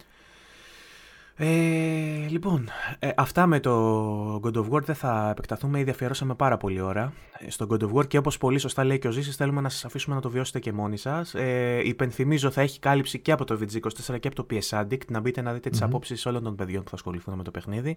Εμείς θα επανέλθουμε με podcast ε, με την κυκλοφορία, με την άρση των embargo για να κάνουμε ολοκληρωτική έτσι, ανάλυση και κάλυψη. Θα κάνουμε, Σκεφτόμαστε με τον Παύλο να κάνουμε και ένα special podcast να είναι μόνο για God of War. Ε, και εμείς κάπως έτσι θα κάνουμε ένα spoiler cast. Ωραία. Κάνα δύο εβδομάδες μετά την κυκλοφορία. Άμα το έχουμε παίξει, τα πάντα. Αν θέλετε, έτσι. μπορούμε να το κάνουμε και collab ναι, ναι. αυτό. Θα το δούμε ανάλογα. Θα το δούμε όταν έρθει η ώρα. Ε... Γιατί σου λέω, εμείς συνήθως σε τέτοιες μεγάλες κυκλοφορίες βγάζουμε spoiler cast, αλλά περιμένουμε κάνα δύο εβδομάδες. Δηλαδή το παίξει ναι. ο κόσμος. Γιατί μέσα αναλύουμε τα πάντα. Έτσι. Δηλαδή θα πιάσουμε τον ιστορία και θα λέμε έκανε εκείνο εκείνο. Ναι, ναι, ναι, δηλαδή να το έχει παίξει ο κόσμος, να έχει λίγο νόημα να ακούσει συζήτηση. Ναι, ναι. Έχω δει και τα προηγούμενα που έχετε κάνει. Έχει ενδιαφέρον, mm. οπότε το περιμένουμε και αυτό. Ελπίζω και ο κόσμος να έχει τη δυνατότητα να το παίξει στην ώρα του και όπω πρέπει το παιχνίδι και να μην έχει ντράβαλα. Ξέρω ότι πολλοί θα ψάχνουν για PlayStation 5 απεγνωσμένα κιόλας, γιατί είναι και console seller, έτσι. Είναι πολλοί που θα πάνε να πάρουν τώρα επί τούτου. Ε, θα βγει και πακέτο, έτσι, προφανώς. Και νομίζω ότι οι αποθήκε θα είναι γεμάτε. Δηλαδή τώρα Sony σίγουρα κράτησε stock ναι. Για να το βγάλει bundle τώρα να πλημμυρίσει τα καταστήματα, ας πούμε, σε λίγες ναι, ναι, μέρες. Και είχαμε δει και κάποια νέα τις τελευταίες μέρες με το restock που κάνει η Sony ότι βρίσκεται σε καλό επίπεδο και ότι σκοπεύει μέχρι το Γενάρη να έχει βγάλει πόσα εκατομμύρια κονσόλες ακόμα. Ε, οπότε... Να το δούμε αυτό γιατί. Ναι. ναι. Έρχεται και holiday season, Black Friday, θα γίνει χαμούλη εκείνη την περίοδο. Έχετε τα, τα αυτιά σας ανοιχτά, έχετε τα μάτια σας ανοιχτά για προσφορές και το νου σας μην σας πιάσουν και κότσους. Εγώ να πω, τώρα που είπες Black Friday, αυτό που λες και να μην σας πιάσουν κότσο. Στην τηλεόρασή μου, την OLED, την είχα πάρει ε, Black Friday ε, και από τότε έχει περάσει, την είχα πάρει στην περσινή Black Friday. Από τότε έχει περάσει ένας χρόνος, ε, καλύτερη τιμή δεν είδα. Μην σου πω ότι τώρα είναι πιο ανεβασμένη ε, από ό,τι ήταν τότε. Τώρα, να ξέρεις ότι η τιμή συνήθως ανεβαίνει μετά την Black Friday κοντά στην κυκλοφορία της επόμενης γιατί χαμηλώνει το stock. και ανεβαίνει η τιμή γιατί Μπορεί. υπάρχει μεγάλη ζήτηση. Μπορεί. Ε... Γιατί έλεγα και εγώ θα βγουν τα άλλα μοντέλα του χρόνου να την πάρω τότε. Μπορεί να έχει πέσει να κάνει τέτοια Black τιμή Friday. που την πήρα τότε. Δεν την ξαναείδα, ας πούμε. Η Black Friday είναι η τέλεια ευκαιρία να πάρεις το περσινό μοντέλο. Δηλαδή τώρα που έχει βγει C2, ε, η 50 που έχω εγώ για παράδειγμα κάνει 1300, στην Black Friday μπορεί να τη δούμε 1000, 1100 ας πούμε. Ναι. Η σε ναι, ένα ναι. που τώρα κάνει 1000 για παράδειγμα μπορεί να τη βρείτε 500. Αλλά θα είναι σε πάρα πολύ λίγα κομμάτια. Θα είναι... Ποιος θα το προλάβει. Ναι, ναι όποιος πρόλαβε, το, τον κύριο είδε. Οπότε το νου σας για προσφορές. Αν κάποιος ε, σκοπεύει να πάρει OLED, ε, θα επανέλθουμε κιόλας να μιλήσουμε για προσφορές στην Black Friday όταν θα είναι εκείνη η περίοδος. Ναι, ναι. Αλλά το C1, A80J που έχω εγώ, ας πούμε, να κοιτάτε. Η Sony, ναι, και αντίστοιχα τη Samsung η σειρά QD, πώς λέγεται τέλος πάντων, που έχει, ναι, ναι. έχει βγάλει και αυτή κάποια ωραία μοντέλα. Θα, θα επανέλθουμε όμως με έναν μήνυ οδηγό αγοράς όταν θα είναι η ώρα. Λοιπόν, δεν ήταν μόνο το God of War όμως αυτό που είχε ενδιαφέρον μέσα στη βδομάδα. Γίνανε πάρα πολλά άλλα πράγματα, στα οποία βέβαια θα αναφερθούμε έτσι ψηλοεπιγραμματικά, γιατί θέλω να δώσω και την χαρά στον Παύλο να έρθει εδώ να ορλιάξει την επόμενη φορά. Εμείς θα σταθούμε έτσι λίγο, θα κάνουμε ένα μικρό σχόλιο μόνο για το καθένα. Ναι, ναι, ναι. ναι. Ε, ξεκινάω με την ε, παρουσίαση που έγινε από την Konami για το Silent Hill. Ε, που δεν έδειξε ένα, δεν έδειξε δύο, δεν έδειξε τρία, έδειξε τέσσερα. Πόσα έδειξε, ρε, Ζήση; το F το Townfall, Μπράβο. το remake και το άλλο το live και παιχνίδι. Το σαν να είναι το Townfall. Το Ascension. 4, 4. Το Ascension. 4 και την ταινία 5. Μάλιστα. 5 ανακοινώσεις Silent Hill. Δηλαδή ήταν μην πάρουμε ανακοινώσεις Silent Hill τώρα που ναι, πήραμε. Ναι, ναι, μα δεν. Ξανά, αυτό λέγω ότι δεν ξέρω πώς θα βγουν τα παιχνίδια, τι θα είναι κάτι. Καταρχάς δεν ξέρουμε τι θα είναι τα παιχνίδια. Ξεκινάμε από εκεί. Δεν είναι ότι δείξανε και κάτι. Αλλά το σημαντικότερο είναι ότι το, το franchise είναι εδώ ε, αναβιώνει για τα καλά. Δεν είναι απλά ότι βγαίνει α, ένα καινούριο παιχνίδι, ένα Silent Hill, ξέρω εγώ, χ κτλ. Αναβιώνει και εμένα αυτό που μου άρεσε είναι ότι θα περάσει από διαφορετικά χέρια το franchise, οπότε μπορούμε να δούμε πολλές διαφορετικά, πολλά διαφορετικά παράγωγα τα οποία εντάξει, κάποια μπορεί να είναι καλά, κάποια μπορεί να είναι κακά, κάποια μπορεί να είναι καλύτερα, αλλά μου αρέσει αυτό που κάνεις η Konami ε, που θα δοκιμάσει διάφορα. Ξεκινάω με το πιο αδιάφορο για μένα, αυτό που θα είναι live, live ε, ναι, game ναι, service. Ναι. Ε, και εμένα αυτό... αυτό είναι το πιο αδιάφορο. Δεν ξέρω πώς θα αποδειχτεί βέβαια. Αυτό εγώ το περιμένω να είναι κάτι σαν το Dead by Daylight, ας πούμε, φάση. Ε, που ένας ξέρω εγώ μπορεί να κάνει τον κακό. Ε, έχουν δώσει πληροφορίες ή απλά κάνω σπέκουλα έτσι. Νομίζω ότι δεν είναι καν κοντά σε αυτό που σκέφτεσαι. Ναι. Από ό,τι είδα, λένε ότι θα ψηφίζει ο κόσμος για κάποιο λόγο. Δηλαδή, το περιμένω εγώ να είναι κάτι σαν. Αντί για πώς είναι τα full motion videos, ναι. που είχε σου βγάζει δύο-τρεις επιλογές. Εντάξει, αυτό μπορεί να είναι με 3D, να ψηφίζει ο κόσμος. Ή όπως ήταν, να... ας πούμε, το. Το, το Bandersnatch στο Netflix, ξέρω εγώ. Το... Ή, ή το Playlink, ε, το παιχνίδι αυτό που είχε το κάνει. Το Hidden Agenda. Μπράβο, hidden μπράβο. Agenda. Σαν και εγώ αυτό πιστεύω ότι κάτι τέτοιο θα είναι. Κάτι τέτοιο θα είναι. Θα ψηφίσει okay. ο κόσμος για μια εβδομάδα, ξέρω εγώ, και θα γίνεται μετά αυτό και θα σου λέει, Α, OK, okay, τώρα αυτό είναι και canon. Κάτι τέτοιο. Τώρα αυτό είναι θα είναι couch game ας πούμε, που θα κάνεις επιλογές με τους φίλους σου εκείνη την ώρα επιτόπου. Όχι, αφού λέει, αφού λέει ότι θα συμμετέχει όλος ο κόσμος παγκοσμίως. Ταυτόχρονα. Μάλιστα. Και θα σχηματίζουν το ίδιο σύμπαν το οποίο θα είναι και canon. Γι' αυτό δεν είναι ότι θα είναι κανένα couch co-op εγώ με σένα hidden mm. agenda τελείως. Φαντάζομαι στο hidden agenda να ψηφίζουν όλοι. Και να περιμένεις μετά από ό,τι θα δεις, ξέρω εγώ, να γίνει. Δηλαδή τώρα αυτό θα παίζει ένα χρόνο το παιχνίδι. Για, και, και πότε το, το περιμένουμε αυτό περίπου; Έλεγε live το 2023. Δεν έλεγε κάτι σήμερα ημερομηνία. Okay. Γενικά ήταν λίγο κρυπτική. Δεν δώσανε define ε, ημερομηνίες. Ναι, ναι, τίποτα δεν δώσαν. Τίποτα. Για κάποιο. Ε, Τέλος πάντων, αυτό είναι το ένα. Μετά, για την ταινία δεν ξέρω τι μπορούμε να πούμε. Θα είναι... Η ταινία θα είναι canon. Α, η ταινία είναι το Resident Evil 2. Το Silent Hill 2, συγγνώμη. Είναι το ίδιο το παιχνίδι σε ταινία; Ναι, ναι. Δεν, θα, δεν θα έχει ας πούμε, κάποια αλλαγή, θα είναι έτσι όπως ήταν το παιχνίδι; Από ό,τι θυμάμαι, ο σκηνοθέτης έλεγε ότι θα είναι το πρωτότυπο υλικό, ξέρω εγώ. Θα το σεβαστούμε και θα είναι το, αυτό θα είναι το σενάριο. OK. Okay. Mm. Μετά έχουμε το remake του Resident του, πάλι εγώ και Resident Evil λέω, το remake του Silent Hill 2, ε, το οποίο ε, μας εξέπληξε καθόλου. το συζητούσαμε, το συζητούσαμε ότι θα είναι το 2, λόγω ναι, ναι, της λεζάντας που είχε βγει. Πρώτη φορά το ξανακούσαμε, ναι, ναι. Ε, ωστόσο, έχει, γίνεται μια κουβέντα για το στούντιο που το έχει αναλάβει και κάποια, είδα και κάποια σχόλια και από φίλους μου. Και ο Γιώργος, ο φίλος μου, μου έστειλε και μου λέει πολύ παράξενα τα γραφικά λέει της Bloomberg και κάτι δεν μου αρέσει. Εμένα μου αρέσει, δεν ξέρω. Ε, μου άρεσε αυτό που είδα. Εμένα μου αρέσει, το βρίσκω καλό. Ε, δηλαδή, μια χαρά μου φάνηκε. Ναι. Και, εντάξει, τώρα gameplay καθαρό δεν δείξανε. Πες να είναι 2-3 δευτερόλεπτα εκεί που περπατάει στον δρόμο το gameplay. Αλλά μου φάνηκε καλό. Και με το ρόπαλο, είδα που μπαίνει σε ένα δωμάτιο και βαράει με το ρόπαλο. Και αυτό ναι, πρέπει, ναι, Να είναι, πρέπει να είναι gameplay και αυτό. Μου φάνηκε καλό.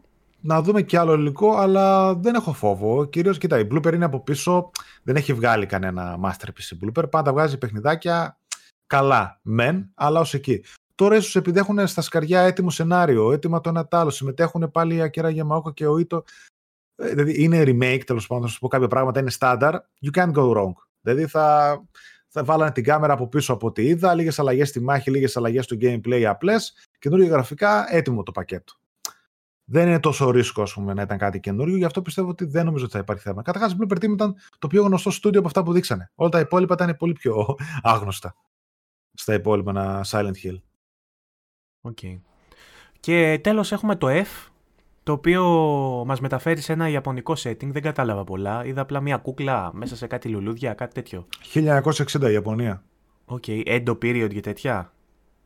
Όχι, 1960. Α, 1600. και, εγώ, και, εμείς, και εμείς το ίδιο λάθος κάναμε. Ναι. Είπα εγώ 18ο αιώνα και τελικά είναι 1960, όχι το 60, ξέρω εγώ. Ναι, 60, εντάξει, 60 έχουμε συνηθίσει να βλέπουμε τύπου μάφια παιχνίδια ξέρεις, στην Αμερική με τα κλασικά αυτοκίνητα, γιατί τώρα στην Ιαπωνία του 1960 δεν ξέρω. Τώρα... Σε, ένα, σε ένα rural έτσι που μου αρέσει εμένα να λέω χωριό, έτσι, περαστικό χωριό, έτσι, επαρχία, ε, μέσα στο χωριουδάκι με μια κούκλα να μιλάει και να σε κυνηγάει και τέτοια, ε, θα μπορούσε. Ε, ήταν ωραίο, το τρέλ ήταν ωραίο. Δηλαδή είχε ένα creepiness το οποίο το καταλάβει και δεν ήταν έτσι τόσο τάμο. Εντάξει, μετά φεύγει, φεύγει και το πρόσωπο τελείως. Είναι ωραίο, ο Μάρσε, αλλά αυτό δεν, δεν είδαμε τίποτα ουσιαστικό. Δηλαδή, γενικότερα η Konami έδειξε πράγματα, αλλά από ουσία δεν ήταν κάτι το ιδιαίτερο πέρα από τα F. Γιατί πέρα τα ονόματα που έστειλε. Όπως επίσης και γι' αυτό. Δηλαδή, είναι από πίσω το Neo Branch. Κάπως έτσι το λένε ένα στούντιο. Το οποίο δεν το ξέρω τι μάνα του. Και άμα δεις είναι κάτι co-developer στα Resident Evil Reverse, στο Resistance, στο 7, σε ποιο, στο Avengers ήταν co-developers, κάτι τέτοια. Δεν έχει yeah. Ναι. φτιάξει δικό του παιχνίδι και ειδικά μεγάλο. Και παίρνει τώρα μόνο το Silent Hill παιχνίδι να φτιάξει mainline, ξέρω εγώ. Είναι λίγο. Κονάμε είσαι, αφού. Ναι, τι, τι τους βρήκαν τόσο, ας πούμε, και τους εμπιστεύτηκαν ένα Silent Hill, αυτοί ξέρουν. Και το Townfall τη Αναπούρνα, το οποίο και αυτό δεν ξέρουμε καν τι είναι. Ε, το της Αναπούρνα είναι από τους δημιουργούς του Stories Untold το οποίο έχω παίξει ε, και είναι ένα, ε, πώς τα έλεγαν αυτά, θα τα παίζεις που είσαι πιο μεγάλος. Ε, που παίζαμε στο, ε, RPG που παίζαμε στον υπολογιστή και γράφαμε. Που λέει βλέπεις μπροστά σου ένα σπίτι και έγραφες εσύ ναι, μέσα. Ναι, εντάξει, σαν text adventure είναι. Text adventure. Ε, έτσι ναι, είναι ναι. το Stories Untold. Και αυτό που μας έδειξαν ήταν πάλι μια οθονίτσα κτλ. Έτσι ακριβώς είναι το Stories Untold με έναν παλιό υπολογιστή που κάθισε και γράφει αυτόν τον υπολογιστή. Τώρα, ε, επειδή αυτό το, στούντιο, αυτό, ε, το, έχω, το έχω βρει πάρα πολύ φθηνά στο Steam και έπαιζε σε προσφορά πρόσφατα στο PSN. Υπάρχει και στο PlayStation, αλλά δεν ξέρω πώς παίζεται στο PlayStation γιατί πρέπει να γράφεις. Και αν βγάζει τώρα το, ξέρεις, το layout αυτό που γράφεις στην κονσόλα, ναι, ναι, ναι. δεν ξέρω πόσο θα βολεύει. Ναι. Πάντως είναι πάρα πολύ ωραίο παιχνίδι, πάρα πολύ ατμοσφαιρικό, παρότι text. Ε, το, έχει, το νομίζω ο Άλεξ το έπαιξε και είπε και αυτό τα καλύτερα. Ναι. Ότι λέει, το έχω παίξει και με έχει τόσο. Εγώ έπαιξα το Observation που είναι πάλι Μπράβο, από το ίδιο ναι. στούντιο, το οποίο είναι και αυτό πολύ ωραίο. Με μια AI σε διαστημόπλαιο που γράφει, ναι, ναι, ναι. έχει κάτι σαν puzzle περιβαλλοντολογικά, ας πούμε, και με έναν υπολογιστή που προσπαθεί να δεις τι έγινε στο διαστημικό σταθμό. Ναι, ε, Τέλος πάντων, αν αυτό το στούντιο βγάλει πάλι παιχνίδι σαν και αυτά που έβγαζε, περιμένουμε ένα text-based ε, adventure, RPG, δεν ξέρω, κάτι τέτοιο που θα σε ρωτάει τι θες να κάνεις παρακάτω, ας πούμε, και θα επιλέγεις τι θες να κάνεις παρακάτω για να, για να σωθείς στο χωριό εκεί, mm. στο Silent Hill. Ε, σε κάθε περίπτωση για τους φαν του franchise όμως είναι πάρα πολύ καλά νέα γιατί εκεί που περιμένανε πότε θα ξαναδούν ένα παιχνίδι Silent Hill ξαφνικά έχουν να περιμένουν τέσσερα. Του πούστη. Κάποιοι από αυτό θα τους αρέσει. Θα τους αρέσει. αρέσει. Ε, και εγώ δίνω το προβάδισμα στη Bloomberg γιατί έχω εμπιστοσύνη. Μετά το Observer δηλαδή που είναι από τα αγαπημένα μου παιχνίδια. Ε, όχι το Observation που λέγαμε πριν, το Observer της ε, Bloomberg. Ε, και είναι το Cyberpunk ε, παιχνιδάρα. Υπάρχει και στο Extra το Redux να το παίξετε το Το Redux, μπράβο, ναι. Ε, έχουν βγάλει Blair Witch, έχουν βγάλει Layers of Fear. Εγώ τα περισσότερα παιχνίδια τους τα λατρεύω. Το Medium, ok, δεν ήταν super duper, αλλά είναι και αυτό πολύ ενδιαφέρον. Μπήκε και στο Plus επίσης στο Extra με την τελευταία παρτίδα. Δοκιμάστε το και αυτό για να πάρετε μία γεύση του πώς θα είναι περίπου το Silent Hill. Παίξτε το Medium όσοι έχετε PlayStation Plus Extra. Ε, και νομίζω ότι θα μας Είναι το πιο safe bet το remake ναι. το Silent Hill 2. Ναι, γιατί είναι και μια έτοιμη ιστορία ας πούμε, δοκιμασμένη, το αγαπημένο του περισσότερου κόσμου Silent Hill, ναι, ναι, ναι. με καινούργια γραφικά. Έστω λίγο να προσεγγίσουν αυτό που πάει να κάνει, αυτό που κάνει ήδη η Capcom με τα Resident Evil, θα έχουμε αποτελέσματα. Και μιας και λέμε για Capcom, να πάμε και στο επόμενο, που ήταν η παρουσίαση της Capcom ε, για το Resident Evil. Ε, Είδα ότι ενθουσίασε τον κόσμο. Έτσι, το, δύο μεγάλες ανακοινώσεις είχαμε ουσιαστικά. Τι, τι περισσότερες πληροφορίες για το Gold Edition του Resident Evil, για το οποίο έχει βγει και ένα demo που δεν ξέρω αν ισχύει ακόμα και αν υπάρχει ακόμα. Ναι. Ε, βγήκε στις 21, 20 και 21 του μηνός. Του μηνού, όπως λέω. Ε, και δεν ξέρω αν έχει ε, μέχρι κάποια ώρα, ας πούμε, μέχρι κάποτε να το κατεβάσεις, αλλά έχει συγκεκριμένη ώρα που μπορείς να παίξεις. Ε, και στο demo αυτό έχεις τη δυνατότητα να τεστάρεις μία από τις δυνατότητες της Gold Edition, που είναι το Third Person View, που παίζεις δηλαδή σαν τον Ethan σε τρίτο πρόσωπο. Ε, εγώ το τέλειωσα την προηγούμενη εβδομάδα το Village εντωμεταξύ, δεν το είχα τελειώσει. Δήλωσα αγωγητευμένο, πάρα πολύ ωραίο παιχνίδι. Όσοι δεν ε, μπορείτε τα first person και τρομάζετε πάρα πολύ, μπορείτε να δοκιμάσετε το third person mode. ίσως σας επιτρέψει να το τελειώσετε το παιχνίδι πιο ευχάριστα, αν είστε λίγο φοβητσιάριδες. Ε, Συν ότι έχει μέσα το Village ε, Gold Edition και το DLC με την κόρη του Ethan ε, χρόνια μετά το τέλος της βασικής ιστορίας που επιστρέφει στο χωριό και γίνεται εκεί πέρα της πουτανάρας και έχει και άλλη ιστορία και αυτό είναι από τα πιο ενδιαφέροντα κομμάτια ε, της Gold Edition ας πούμε να δούμε τι συνέβη με την κόρη του και ε, αν τελικά ο Ήθαν έχει ξεκληριστεί ή αν υπάρχει ως πνεύμα ή ως οτιδήποτε ναι. πίσω εκεί στο χωριό γιατί έχει και ένα παράξενο τέλος. Ε, και τέλος, ε, μέσω της Gold Edition θα μπορείτε να παίξετε και την ιστορία ή αρένα, δεν ξέρω, νομίζω και την ιστορία θα μπορούσε να την παίξεις ε, ως άλλος χαρακτήρας, όχι ως Ethan. Μπορείς να παίξεις σαν Δημητρέσκου δηλαδή και να έχεις τα νύχια και να τους ξεσκίζεις. Ή μπορείς να παίξεις σαν τον άλλον τον τύπο και να έχεις το σφυρί. Τον... Δεν θυμάμαι πώς λέγεται κιόλας. Είναι καλή φασούλα αυτό που κάνει με τις Gold Edition η Capcom. Δηλαδή δίνει ένα ξεστραδάκι να ξανασχοληθεί ο κόσμος. Είναι πραγματική definitive, ας πούμε, όχι σαν κάτι άλλο. Πραγματικά, μπράβο. Μέσα ναι, ναι. μερικά κουστούμια. Είναι όντως μια ναι, ναι έκδοση ναι, που έχει να δώσει. Έχει να δώσει, ε, μπράβο αυτό ακριβώς. Αλλά η πιο σημαντική ε, ανακοίνωση είχε να κάνει με το Resident Evil 4, το remake, που μας δώσανε κι άλλο τρέιλερ, πολύ εντυπωσιακό, δεν ξέρω πώς το είδες εσύ. Εγώ πάντως ε, είμαι πολύ ψημένος και δεν παίζω και horror και το είδα και ψήθηκα, λέω αυτό το θέλω. Ναι, ναι. Όχι, εγώ είδα τον κόσμο πολύ. Καλά, και εμένα μου άρεσε. Είδα και τον κόσμο πολύ ψημένο, πολύ ενθουσιώδη για το. Μη σου πω και περισσότερο από το Silent Hill. Είδα κόσμο, ναι. τουλάχιστον εκεί που συναναστρέφομαι, περισσότεροι ήταν για το 4 παρά γι' αυτό.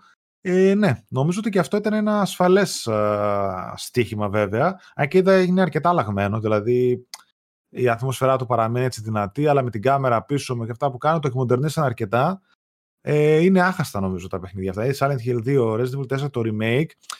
Δύσκολα πρέπει να κάνω κάτι πολύ στραβά για να πάει ρε παιδί μου λάθος το όλο πράγμα. Κατάλαβες, δηλαδή ελπίζω να, να μοιάσουν το Resident Evil 2 το remake. Άμα το φτάσουν εκεί πέρα, θα μιλάμε για πολύ καλά παιχνίδια που εκμοντερνίστηκαν. Προφανώς το αρχικό υλικό, το original παιχνίδι υπάρχει, συνεχίζει να υπάρχει και είναι από μόνο του μια μοναδική εμπειρία. Αλλά και το remake, επειδή μου ξέρουν πολύ καλά ότι πλέον το κοινό δεν πάει τόσο εύκολα σε παλιά παιχνίδια να παίξει και να ασχοληθεί. Να βάλει κάποιος στο Silent Hill 1, το 2, ξέρω τώρα να ασχοληθεί. Με το remake θα ασχοληθεί. Θα κάνουν και τζίρο οι εταιρείες. Προφανώς είναι και μια τέτοια έτσι, ευκαιρία. Αυτά. Ε, Αλλιώς Βέβαια στα remake μετά πρέπει νομίζω να σταματάει η Capcom. Δεν νομίζω ότι έχει κάτι άλλο να δώσει από remake. Έχει το Code Veronica από όποτε είπανε δεν έχουν κανένα σχέδιο προς το παρόν επίσημο να το φτιάξουν. Και κάπου εκεί νομίζω πρέπει να σταματάει με τα remake. Δεν έχει κάτι η άλλο. Η επόμενη έτσι και αλλιώς κυκλοφορία με βάση το χρονοδιάγραμμα και πώς έχουν βγάλει τα προηγούμενα θα είναι η συνέχεια του Village. Η, η, ιστορία, του Ethan, η ιστορία του Ethan μπορεί να τελειώνει το 9, ναι, το επόμενο installment. Ναι, ναι. Κλείνει, την, κλείνει την τριλογία του, του Ethan, ξέρω, της οικογένειας των Ethan. Ναι. Λοιπόν, ε, τώρα είχαμε και άλλα θέματα μέσα στη βδομάδα. Θα τα αφήσω να τα πούμε με τον Παύλο κάποια από αυτά, όπως το θέμα με, την, ε, με τον Μπαγιονέτα και την Taylor που είχε μια συνέχεια για το πόσα λεφτά πήρε ή όχι. Ναι, δεν το πολύ. Δεν το παρακολουθείς και εσύ από ό,τι καταλαβαίνω. Εντάξει, ναι. ε, από τα άλλα 38 που έγιναν, είδα ότι η Microsoft ε, ουσιαστικά σε κάποια reports μέσα έκανε μια αναφορά για το Wolverine της Marvel ότι θα κυκλοφορήσει μέσα στο 2023. Είναι ναι, λίγο ναι. αστείο αυτό που γίνεται τώρα με τις ανταλλαγές εγγράφων, reports και. ναι, ναι, ναι. ναι. Όχι, εκεί είναι και αστείο, αλλά εγώ πλέον το παρακολουθώ με πολύ πιο ενδιαφέρον από ό,τι ήταν okay. ε, στην αρχή. Δηλαδή έχει ένα business ενδιαφέρον από πίσω το τι χαμός γίνεται Προφανώς και κάτι ξέρω παραπάνω από εμάς. Υπάρχει ένα document, ένα έγγραφο ας πούμε της Microsoft για το CMA που έχει να κάνει αυτό το CMA. Η CMA μάλλον είναι οργανισμός που εξετάζει την εξαγορά της Blizzard και της Activision. Ε, και μέσα σε αυτό το report η Microsoft γράφει συγκεκριμένα ότι το PlayStation Spate, ε, Spate κυριαρχία ή whatever, δεν ξέρω πώς θέλετε να το μεταφράσετε αυτό, η, η, η, επέλαση με τα first party και τα third party παιχνίδια ε, που θα κυκλοφορήσουν μέσα στο 2023 έχει τεράστιους τίτλους όπως λέει Spider-Man 2, Wolverine κτλ. Ε, που είναι σαν να μας επιβεβαιώνει η Microsoft τώρα ότι η Sony θα βγάλει μέσα στο 23 το Spider-Man και το ναι, Wolverine. Ναι. Ε, όπως είπες το Spider-Man για το 23 πάει. Είδα ναι. και ένα σχόλιο της Insomniac. Μπράβο. Που λέει ότι ε, για, ακόμα απάντησαν σε ένα tweet ενός τύπου που λέει έχετε καιρό να μιλήσετε, ελπίζω ακόμα να το περιμένουμε το παιχνίδι και να μην φάει καμιά αναβολή γιατί έχετε καιρό να μιλήσετε και βγήκε ένας από την Insomniac και είπε ότι όντως πάμε για 2023 δεν έχει αλλάξει κάτι. Ωραία. Αν έχουμε και Wolverine τώρα μέσα στην ίδια χρονιά, εμένα μου φαίνεται overkill. Εμένα μου φαίνεται υπερβολή και ίσως και να κανιβαλίσει το ένα το άλλο. Δηλαδή δώσε του χρόνου. Θα έχει κάνει το κύκλο το ένα και ξαναπάει σε Marvel, ας πούμε, του χρόνου. Εκτός άμα δούμε το Wolverine τελικά να βγαίνει πολύ νωρίτερα από ό,τι περιμέναμε, που δεν νομίζω γιατί είναι πιο μπροστά στο κομμάτι των ε, ανακοινώσεων και στο κομμάτι σίγουρα του development, μιας και έχουν κάτι να πατήσουν πάνω το Spider-Man. Μπορεί να το δούμε νωρίς, μπορεί να το δούμε Ιούνιο, ας πούμε, και να δούμε Δεκέμβρη το Wolverine. Μπορεί. Αλλά τι να πω, δεν, δεν, εγώ δεν το περίμενα για το 23, να σου πω την αλήθεια. Δηλαδή πιστεύω και αυτοί σου μπορεί να το λένε οι επίτηδες ή και από άγνοια. Είπανε, εντάξει, ανακοίνωσε και αυτό, άρα βγαίνουν τώρα το 23. Δεν ξέρω, δηλαδή τώρα μην ξέ, να ξέρουν από κάπου, κάπως κάτι πότε θα βγάλει όλο το δικό τη παιχνίδι. Τι να πω. Δεν ξέρω. Απ' την άλλη, τα διάβασα και εγώ αυτό που είδα και άλλα η Microsoft κάνει κάτι διαφήμιση στη Sony, έτσι. Είναι εδώ, εκεί, οι πρώτοι, τόσα εκατομμύρια, τόσες παιχνιδάρες βγάζουν first, third. Εμείς εδώ Ακόμα τίποτα. και να πάρουμε είμαστε την τρίτη... θα είμαστε πάλι τρίτη. Ναι, είμαστε μικροί, δεν μπορούμε να κάνουμε ένα σιγάρι, Microsoft και σε κλάματα και τέτοια. Χίλια δύο πράγματα έχεις κάνει και εσύ, ας πούμε. Ναι. Δεν εντάξει, είναι τώρα αυτά παιχνίδια μεταξύ τους για να, για να είχαμε να λέγαμε εμείς, αλλά και αυτοί προφανώς κάτι ξέρουν για να ασχολούνται. OK. Okay. Παραπάνω. Λοιπόν, από άλλες φρέσκες ειδήσεις, ε, να πω ότι έχουμε βάσιμες πληροφορίες ότι το Δεκέμβρη θα έχουμε καινούργιες πληροφορίες ε, για το Star Wars Jedi Survivor, το οποίο ακόμα είναι προγραμματισμένο για κυκλοφορία το Μάρτιο του 2023 και θα δούμε καινούριο τρέιλερ ε, το δεκεμβρη Ε, σύμφωνα με τον David Haffe, Jaffe, δεν ξέρω πώς τον λένε, ναι, ναι. υπάρχει ένα Twisted Metal παιχνίδι σε ανάπτυξη και θα το δούμε να ανακοινώνεται και αυτό σύντομα. Νομίζω και αυτό το ξέρουμε καιρό ότι είναι μαζί με την σειρά που είναι να βγάλουν. Ναι. OK. Okay. Ε, και τι άλλο, τώρα τα άλλα δύο θέματα της εβδομάδας που είναι έτσι hot ε, έχουν να κάνουν με δύο παιχνίδια που έχουν κυκλοφορήσει και αν δεν τα έχεις παίξει, δεν νομίζω να σου αποσπάσω κάποιο σχόλιο. Έχουν να κάνουν με το Plague Tale και το Gotham Knights. Δεν ξέρω αν έχεις δοκιμάσει κάποιο από τα δύο. Δεν τα έχω παίξει. Δεν, ε, σίγουρα κάποιο από τα δύο θα έπαιζα σε διαφορετική περίπτωση, αλλά έρχεται το God of War και. Κατανοητό. κατανοητό. Πώς σου φαίνεται; Το πιο, το πιο σίγουρο είναι ότι μετά το God of War θα ασχοληθώ με το Call of Duty. Ε, μετά ναι. είναι ασχοληθώ με το Plague Tale. Δηλαδή πιστεύω το Plague Tale θα το παίξω Mm-hmm. Νοέμβρη, ξέρω εγώ. Φάση. Πώς σου φαίνεται το controversy με τα τριαντάρια, ειδικά για τον Gotham Knights, που λένε ότι και καλά το One S κρατάει πίσω τη γενιά και κάτι τέτοια; Κοίτα, εγώ το θεωρώ σε ένα σημείο υπερβολή ακόμα και αυτό που λένε ότι ξαφνικά τα 30 γίνανε playable. Δηλαδή, τι να πω, αν κάποιος ξεκινήσει το gaming τώρα, ίσως, αλλά εμείς έχουμε φάει τόσα παιχνίδια στα 20 FPS, ξεκινάω από εκεί, σε κάτι PlayStation 3 με 20-25 FPS που παίζαμε. Τη γενιά του PlayStation 4 παίξαμε όλες τα παιχνιδάρες, τα God of War, τα Uncharted, τα The Last of Us και χίλια δυο άλλα παιχνίδια στα 30 FPS. Και ξαφνικά τώρα ρε παιδί μου μας κάτω στο λαιμό. Εγώ και το 4K 30 FPS που έπαιζα στο God of War, αν ήταν μόνο αυτό, θα το έπαιζα, το συνηθίζει και το κάνει και δεν νομίζω να αλλοιώνει τόσο πολύ την εμπειρία. Προφανώς αν έχεις δοκιμάσει τα 60, είναι πολύ δύσκολο μετά να πεις Α, ξαφνικά το παίζω στο 30 με το ζόρι. Αλλά αν είναι η μοναδική επιλογή, δεν θεωρώ ότι είναι αποτρεπτικός παράγοντας από το να αγοράσω ένα παιχνίδι. Αν είναι ειδικά σταθερά 30 FPS, για μένα δεν το δίνω σημασία καν. Δηλαδή κάποιοι που δεν είναι, δεν είναι ακύρωσα pre-order ή το έστειλα πίσω. Δεν είναι ντροπιαστικό για τη νέα γενιά όμως που την πουλήσανε ως ε, ως standard. Αυτό, το 4K είναι ένα 60. Θέμα. Καλά, και η εποχή PlayStation 3 πουλούσαν το Full HD για, Ήταν όλα 720. για standard και Full HD είναι 5-10 παιχνίδια ξέρω εγώ. Mm. Ή 30 άντι να είναι και καλά. Θυμάμαι το Digital Foundry έκανε ένα ωραίο αφιέρωμα. Ποια παιχνίδια ήταν Full HD στο PlayStation 3. Ναι. Και είναι μετρημένα, ξέρω εγώ, Το 60 ρε Αλλά... παιδί μου, είναι κάτι το οποίο εν τη γενέση το, τα παιχνίδια το κατήχαν. Δηλαδή, όσοι παίζανε NES και SNES και τα λοιπά, παίζανε 60 τότε. Τα 30 δηλαδή, πίσω. Ε, την κατάρα με τα 30 και πιο κάτω την φάγαμε εμείς στη γενιά του PS3 και λίγο ναι, ναι. και πιο 50. Και PlayStation 1 και 2 και αυτά. Ναι, ήταν, εντάξει, είχαν και αυτά. 60 έπαιζες όμως. Ναι. Εγώ θα συμφωνήσω σε αυτό που λες και ειδικά στον Gotham Knights, στο στυλ ότι σίγουρα θα μπορούσε κάτι καλύτερο να γίνει. Ε, Συμφωνείς ότι είναι δικαιολογία αυτό για το, για το Feature Cup; Δηλαδή, έχοντας ακούσει και από τους συντάκτες για το PS Addict που γράψανε το review, υποθέτω, mm. έχοντας ακούσει τα σχόλια τα δικά τους, δεν θεωρείς ότι είναι απλά δικαιολογία το ότι είχε features μέσα που κλειδώνουν στα 30 ε, την απόδοση; Δεν πιστεύεις δηλαδή ότι θα μπορούσαν να το κάνουν και να τρέχει στα 1080-60. Θα μπορούσαν. Το θέμα είναι τι, αυτό τι trade-off. Δηλαδή, τι θα βγάζανε για να σου κάνει να τρέχει στα 60. Το οποίο αυτό εμείς δεν το ξέρουμε. Να μου πεις, πολλοί λένε ναι, θα ήθελα να έχω την επιλογή. Αλλά τι να στα κάνεις, θα ρίξεις όλα low ή να σου αφαιρεί κάποια άλλα πραγματάκια για να σου ανεβάσει στα 60. Είδες την ανάλυση του Alfandry. Όχι, δεν την είδα. Τους ξεφτύλισε. Τους έκανε, τους ναι. πετσόκοψε, τους έκανε με τα κρεμμυδάκια. Η αλήθεια είναι ότι κοίτατε και τα Arkham και αυτά ήταν πολύ πιο όμορφα και φαίνεται κάνει μπαμ έτσι. Δηλαδή είναι τριαντάρι και το Arkham Knight, ναι. αλλά είναι πολύ πιο όμορφο από το ναι, ναι. Gotham Knights. Όχι σε ανάλυση, σε εφέ, σε βροχές, ναι, φώτα, νέων ναι, πινακίδες. Τα θυμάμαι τα παιχνίδια αφού ήταν σοκαριστικά όμορφα. Ναι, το Gotham λέει είναι άδειο. Από την άλλη, το Gotham και αυτό φαινόταν από την αρχή. Δηλαδή, όταν δείξαν τα πλάνα από την πόλη, κατευθείαν κάτι δεν, δεν μου κάτσε καλά. Κοίτα, θεωρώ ότι το παιχνίδι προφανώς δεν τα πάει τόσο καλό όσο θα θέλαμε, αλλά από την άλλη, εγώ σίγουρα κάποια στιγμή θα το δοκιμάσω. Ναι, θα περιμένω να πέσει η τιμή του, να κάνει ένα ράνι, αλλά για μένα το δοκιμάσω και ας είναι ένα παιχνίδι του 6 του 7, ξέρω εγώ πόσο παίζει. Θα είναι 70 μετακρίτη που έχει. Και ο Άλεξ νομίζω εκεί 7-7,5 θα το βάλει. Κοίτα, άμα ε, μπει σε κανένα χαρά... plus, άμα μπεις σε κανένα plus θα το έπαιζα. Να δώσω λεφτά και πόσο μάλλον 80 ευρώ, ας πούμε, όχι. Εντάξει, εγώ δεν θα δώσω ρε παιδί μου, αλλά είναι 20 το δυνάνετα, ας πούμε. Εντάξει, Οριακά. Ε, όχι, εντάξει, υπερβολές. Υπερβολές. Να δώσω 20 ευρώ για αυτό το παιχνίδι είναι ωριακά 20 ευρώ. Δεν, δηλαδή... ξέρω, ε, δεν, δεν, το, δεν, δεν, έχω κατευθείαν καμία άποψη. Εγώ δεν θεωρώ ότι είναι τόσο κακό παιχνίδι. Δηλαδή, τα, τα 30 και τα λοιπά τα ακούω, αλλά τώρα δεν ξέρω, προφανώς θα είναι και διασκεδαστικό. Γιατί ακούω ότι ναι, μεν, OK, okay, αλλά. Δεν είναι μόνη ένσταση τα τεχνικά πάντως. Δεν είναι μόνη ένσταση αυτή. Ναι. Δεν ξέρω, δεν, δεν έχω πλήρη άποψη. Αυτό. Ε, ε, το λέω, μήπως έχεις μιλήσει με τα παιδιά του Addict που γράψαν το review και σου έχουν πει κάτι. Γιατί εμείς, ας πούμε, έγραψε. review... Ναι έγραψε review Τατσιόπουλος και έγραψε και αυτός μέσα για πολλά αρνητικά άλλα, ναι, ας ναι. πούμε, που έχουν να κάνουν με τη δομή του, με το gameplay του. Ε, ναι, ναι, ναι. Με πολλά πράγματα. Ναι, κοίτα. Είδα ότι έχει και grind και τέτοια, ότι είναι λίγο έτσι και παλαιομοδίτικο σε αυτά τα σημεία.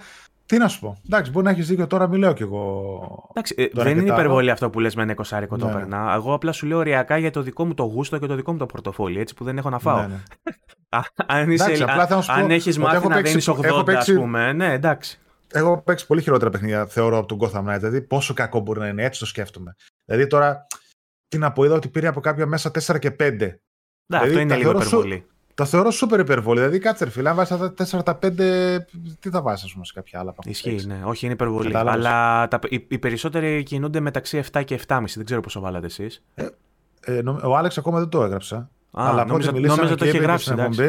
Ε, λείπει τώρα, γι' αυτό δεν πρόλαβα να το γράψει. Οπότε μου είπε 7 ή 7,5 θα το παίξεις. Που για μένα το θεωρώ πολύ τίμια βαθμολογία. Δηλαδή έχω παίξει το το 7 που έχω περάσει παιδί μου εξαιρετικά και έλεγα Ναι, OK, okay, έχει τα προβλήματά του, αλλά μια χαρά πέρασα 10 είναι, ώρες, είναι άλλη βαθμολογία και το τι σημαίνει ένα 7 και είναι άλλο το να αναγνωρίζουμε ότι έχει προβλήματα όμως. Γιατί μπορείς να απολαύσεις ένα παιχνίδι που έχει προβλήματα. Απλά το, ναι. το σημαντικό είναι να το γνωρίζει και ο καταναλωτής που θα πάει να το αγοράσει και να το δηλώνει και ρητά ο reviewer που έχει αναλάβει την, την κριτική mm. του παιχνιδιού ότι έχει αυτά τα προβλήματα. Αλλά μπορείς να το απολαύσεις, ας πούμε. Έχει και για ναι. κάποιους θα αξίζει.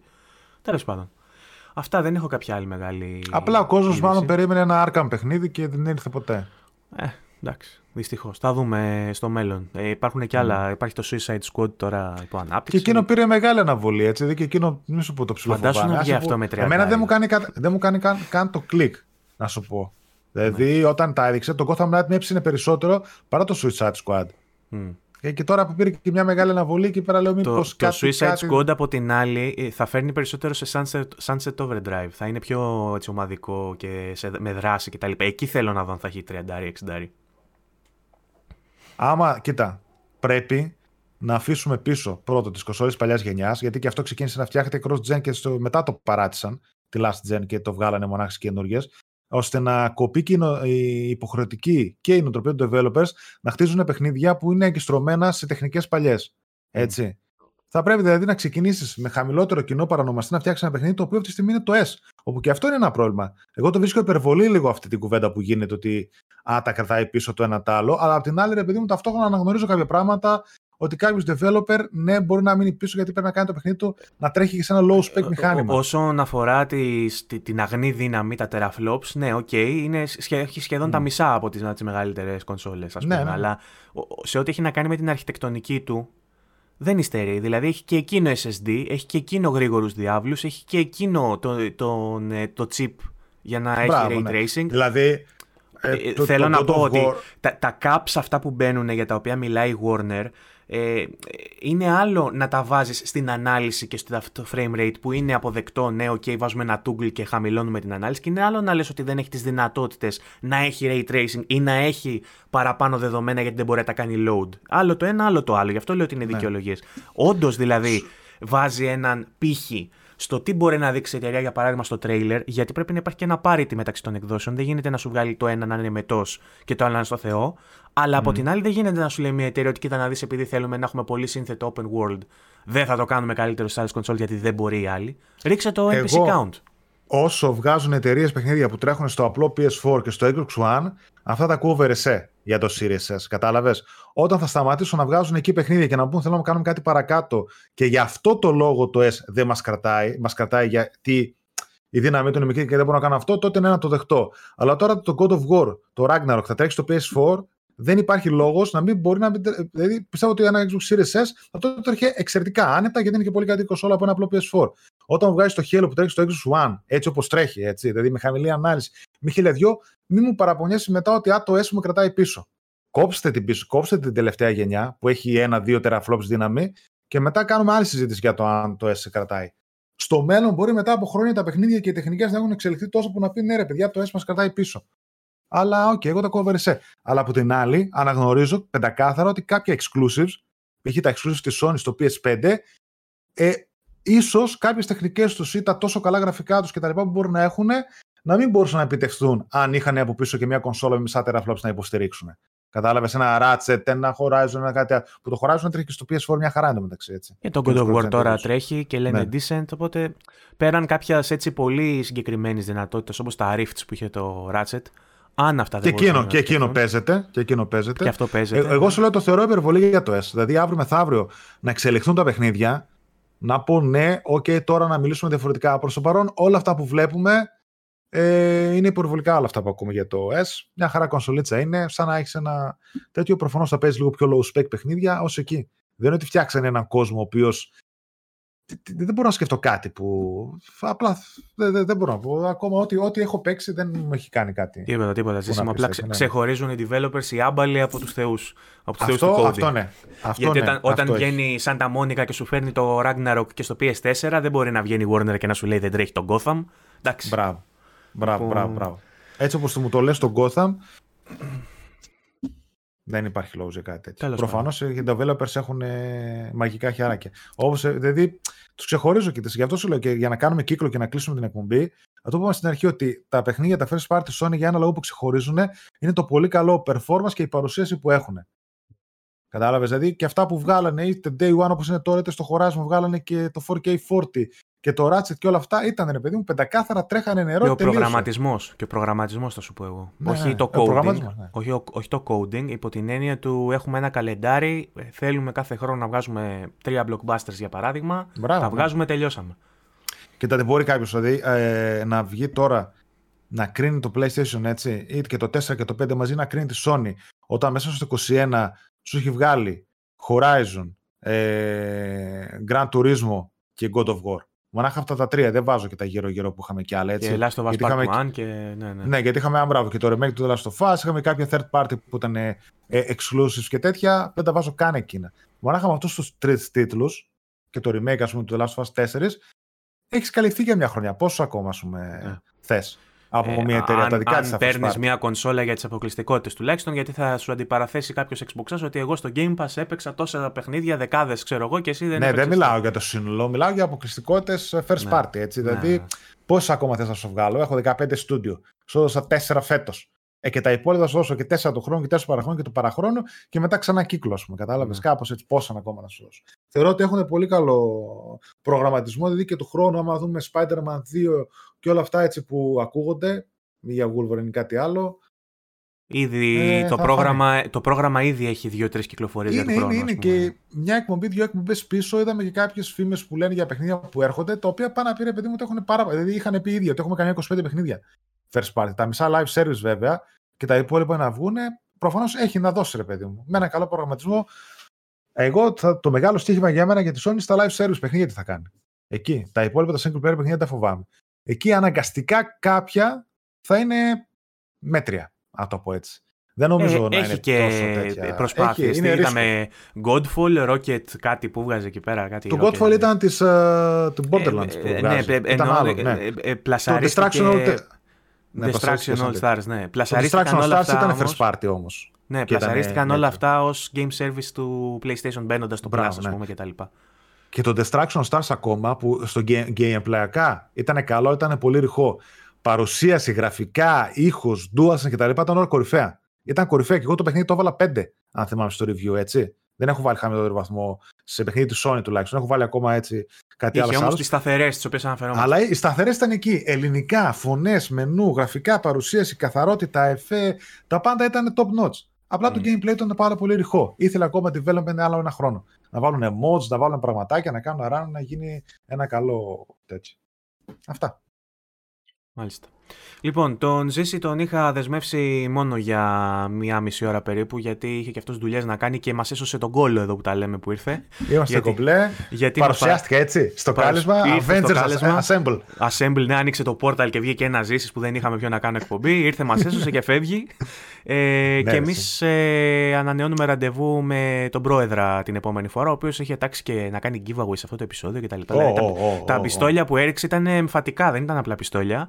Ε, αλλά το παλεύουμε για game storming κιόλας ε, με συγκεκριμένο θέμα. Αν τα καταφέρουμε, θα έχετε μέσα στη βδομάδα. Διαφορετικά από Δευτέρα, με τον πρόεδρα εδώ πέρα να έρθει να ουρλιάξει για το Silent Hill και τα σχετικά. Το, γι' αυτό δεν το σχολιάσαμε και ε, εκτενώς, για να έρθει ο Παύλος να έχει την τιμή να τα δώσει όλα, να ουρλιάξει. Ε, και τέλος πάντων σε κάθε περίπτωση εγώ υπενθυμίζω ότι μπορείτε να βρείτε και τον Ζήση στο δικό του το site στο PS Addict, να μπείτε και στο YouTube τους όπου έχουμε κάνει και αρκετά collabs. Έχουν και ένα Ναι, ναι. podcast που κάνουν οι καναλάρχες μαζί αλλά το έχουν ψηλοπιστολιάσει. Δεν θέλω να ρωτήσω ποιος φταίει γι' αυτό, δεν με συμφέρει. Ε, Δεν ανοίγω το στόμα, δεν κατηγορώ σε αδέλφους. Λοιπόν, αλλά από ό,τι λέει ο Παύλος, κάποια στιγμή θα επιστρέψει και αυτό. Άρα έχουμε και αυτό το collab. Ε, Πολλές φορές έχουμε πάει και σε live δικά τους. Έρχονται τα παιδιά και σε δικά μας podcast. ναι, οπότε ναι, βέβαια φυσικά. ε, Και θα συνεχίσουμε να τα κάνουμε έτσι. προφανώς. τσεκάρετε τους συναδέλφους. Ε, όσον αφορά το VG24, υπενθυμίζω VG24 Gaming Community στο Facebook. Όποιος θέλει να μπει στην ομάδα μας όπου γίνονται οι συζητήσεις που μετά έρχονται ως θεματολογία στο podcast. VG24.gr για να διαβάζετε τα reviews, τα previews, όλα αυτά που λέμε εκεί πέρα τα γράφουμε. Υπάρχει μέσα αρθρογραφία από όλα τα παιδιά που βλέπετε στι εκπομπές. Και όχι μόνο, και όλη την ομάδα, σύσσωμη. Ε, μας ακούτε από YouTube κάθε Δευτέρα, τις πέμπτες, κάποιες πέμπτες ε, Game Storming, Spotify, Google Podcast, Apple Podcast, σε όλα αυτά, όπου και να πατήσετε VG24 Podcast θα μας βρείτε. Ε, αυτά από εμάς. Ανανεώνουμε ραντεβού, είπαμε για τη Δευτέρα. Ζήση, σε ευχαριστώ και πάλι. Τίποτα, Βαγγέλη, εγώ ευχαριστώ. Τα παιδιά ευχαριστώ που μας ακούσανε. Να είστε όλοι καλά όλοι. Θα τα πούμε. Τα λέμε την επόμενη. Φιλιά. Bye bye.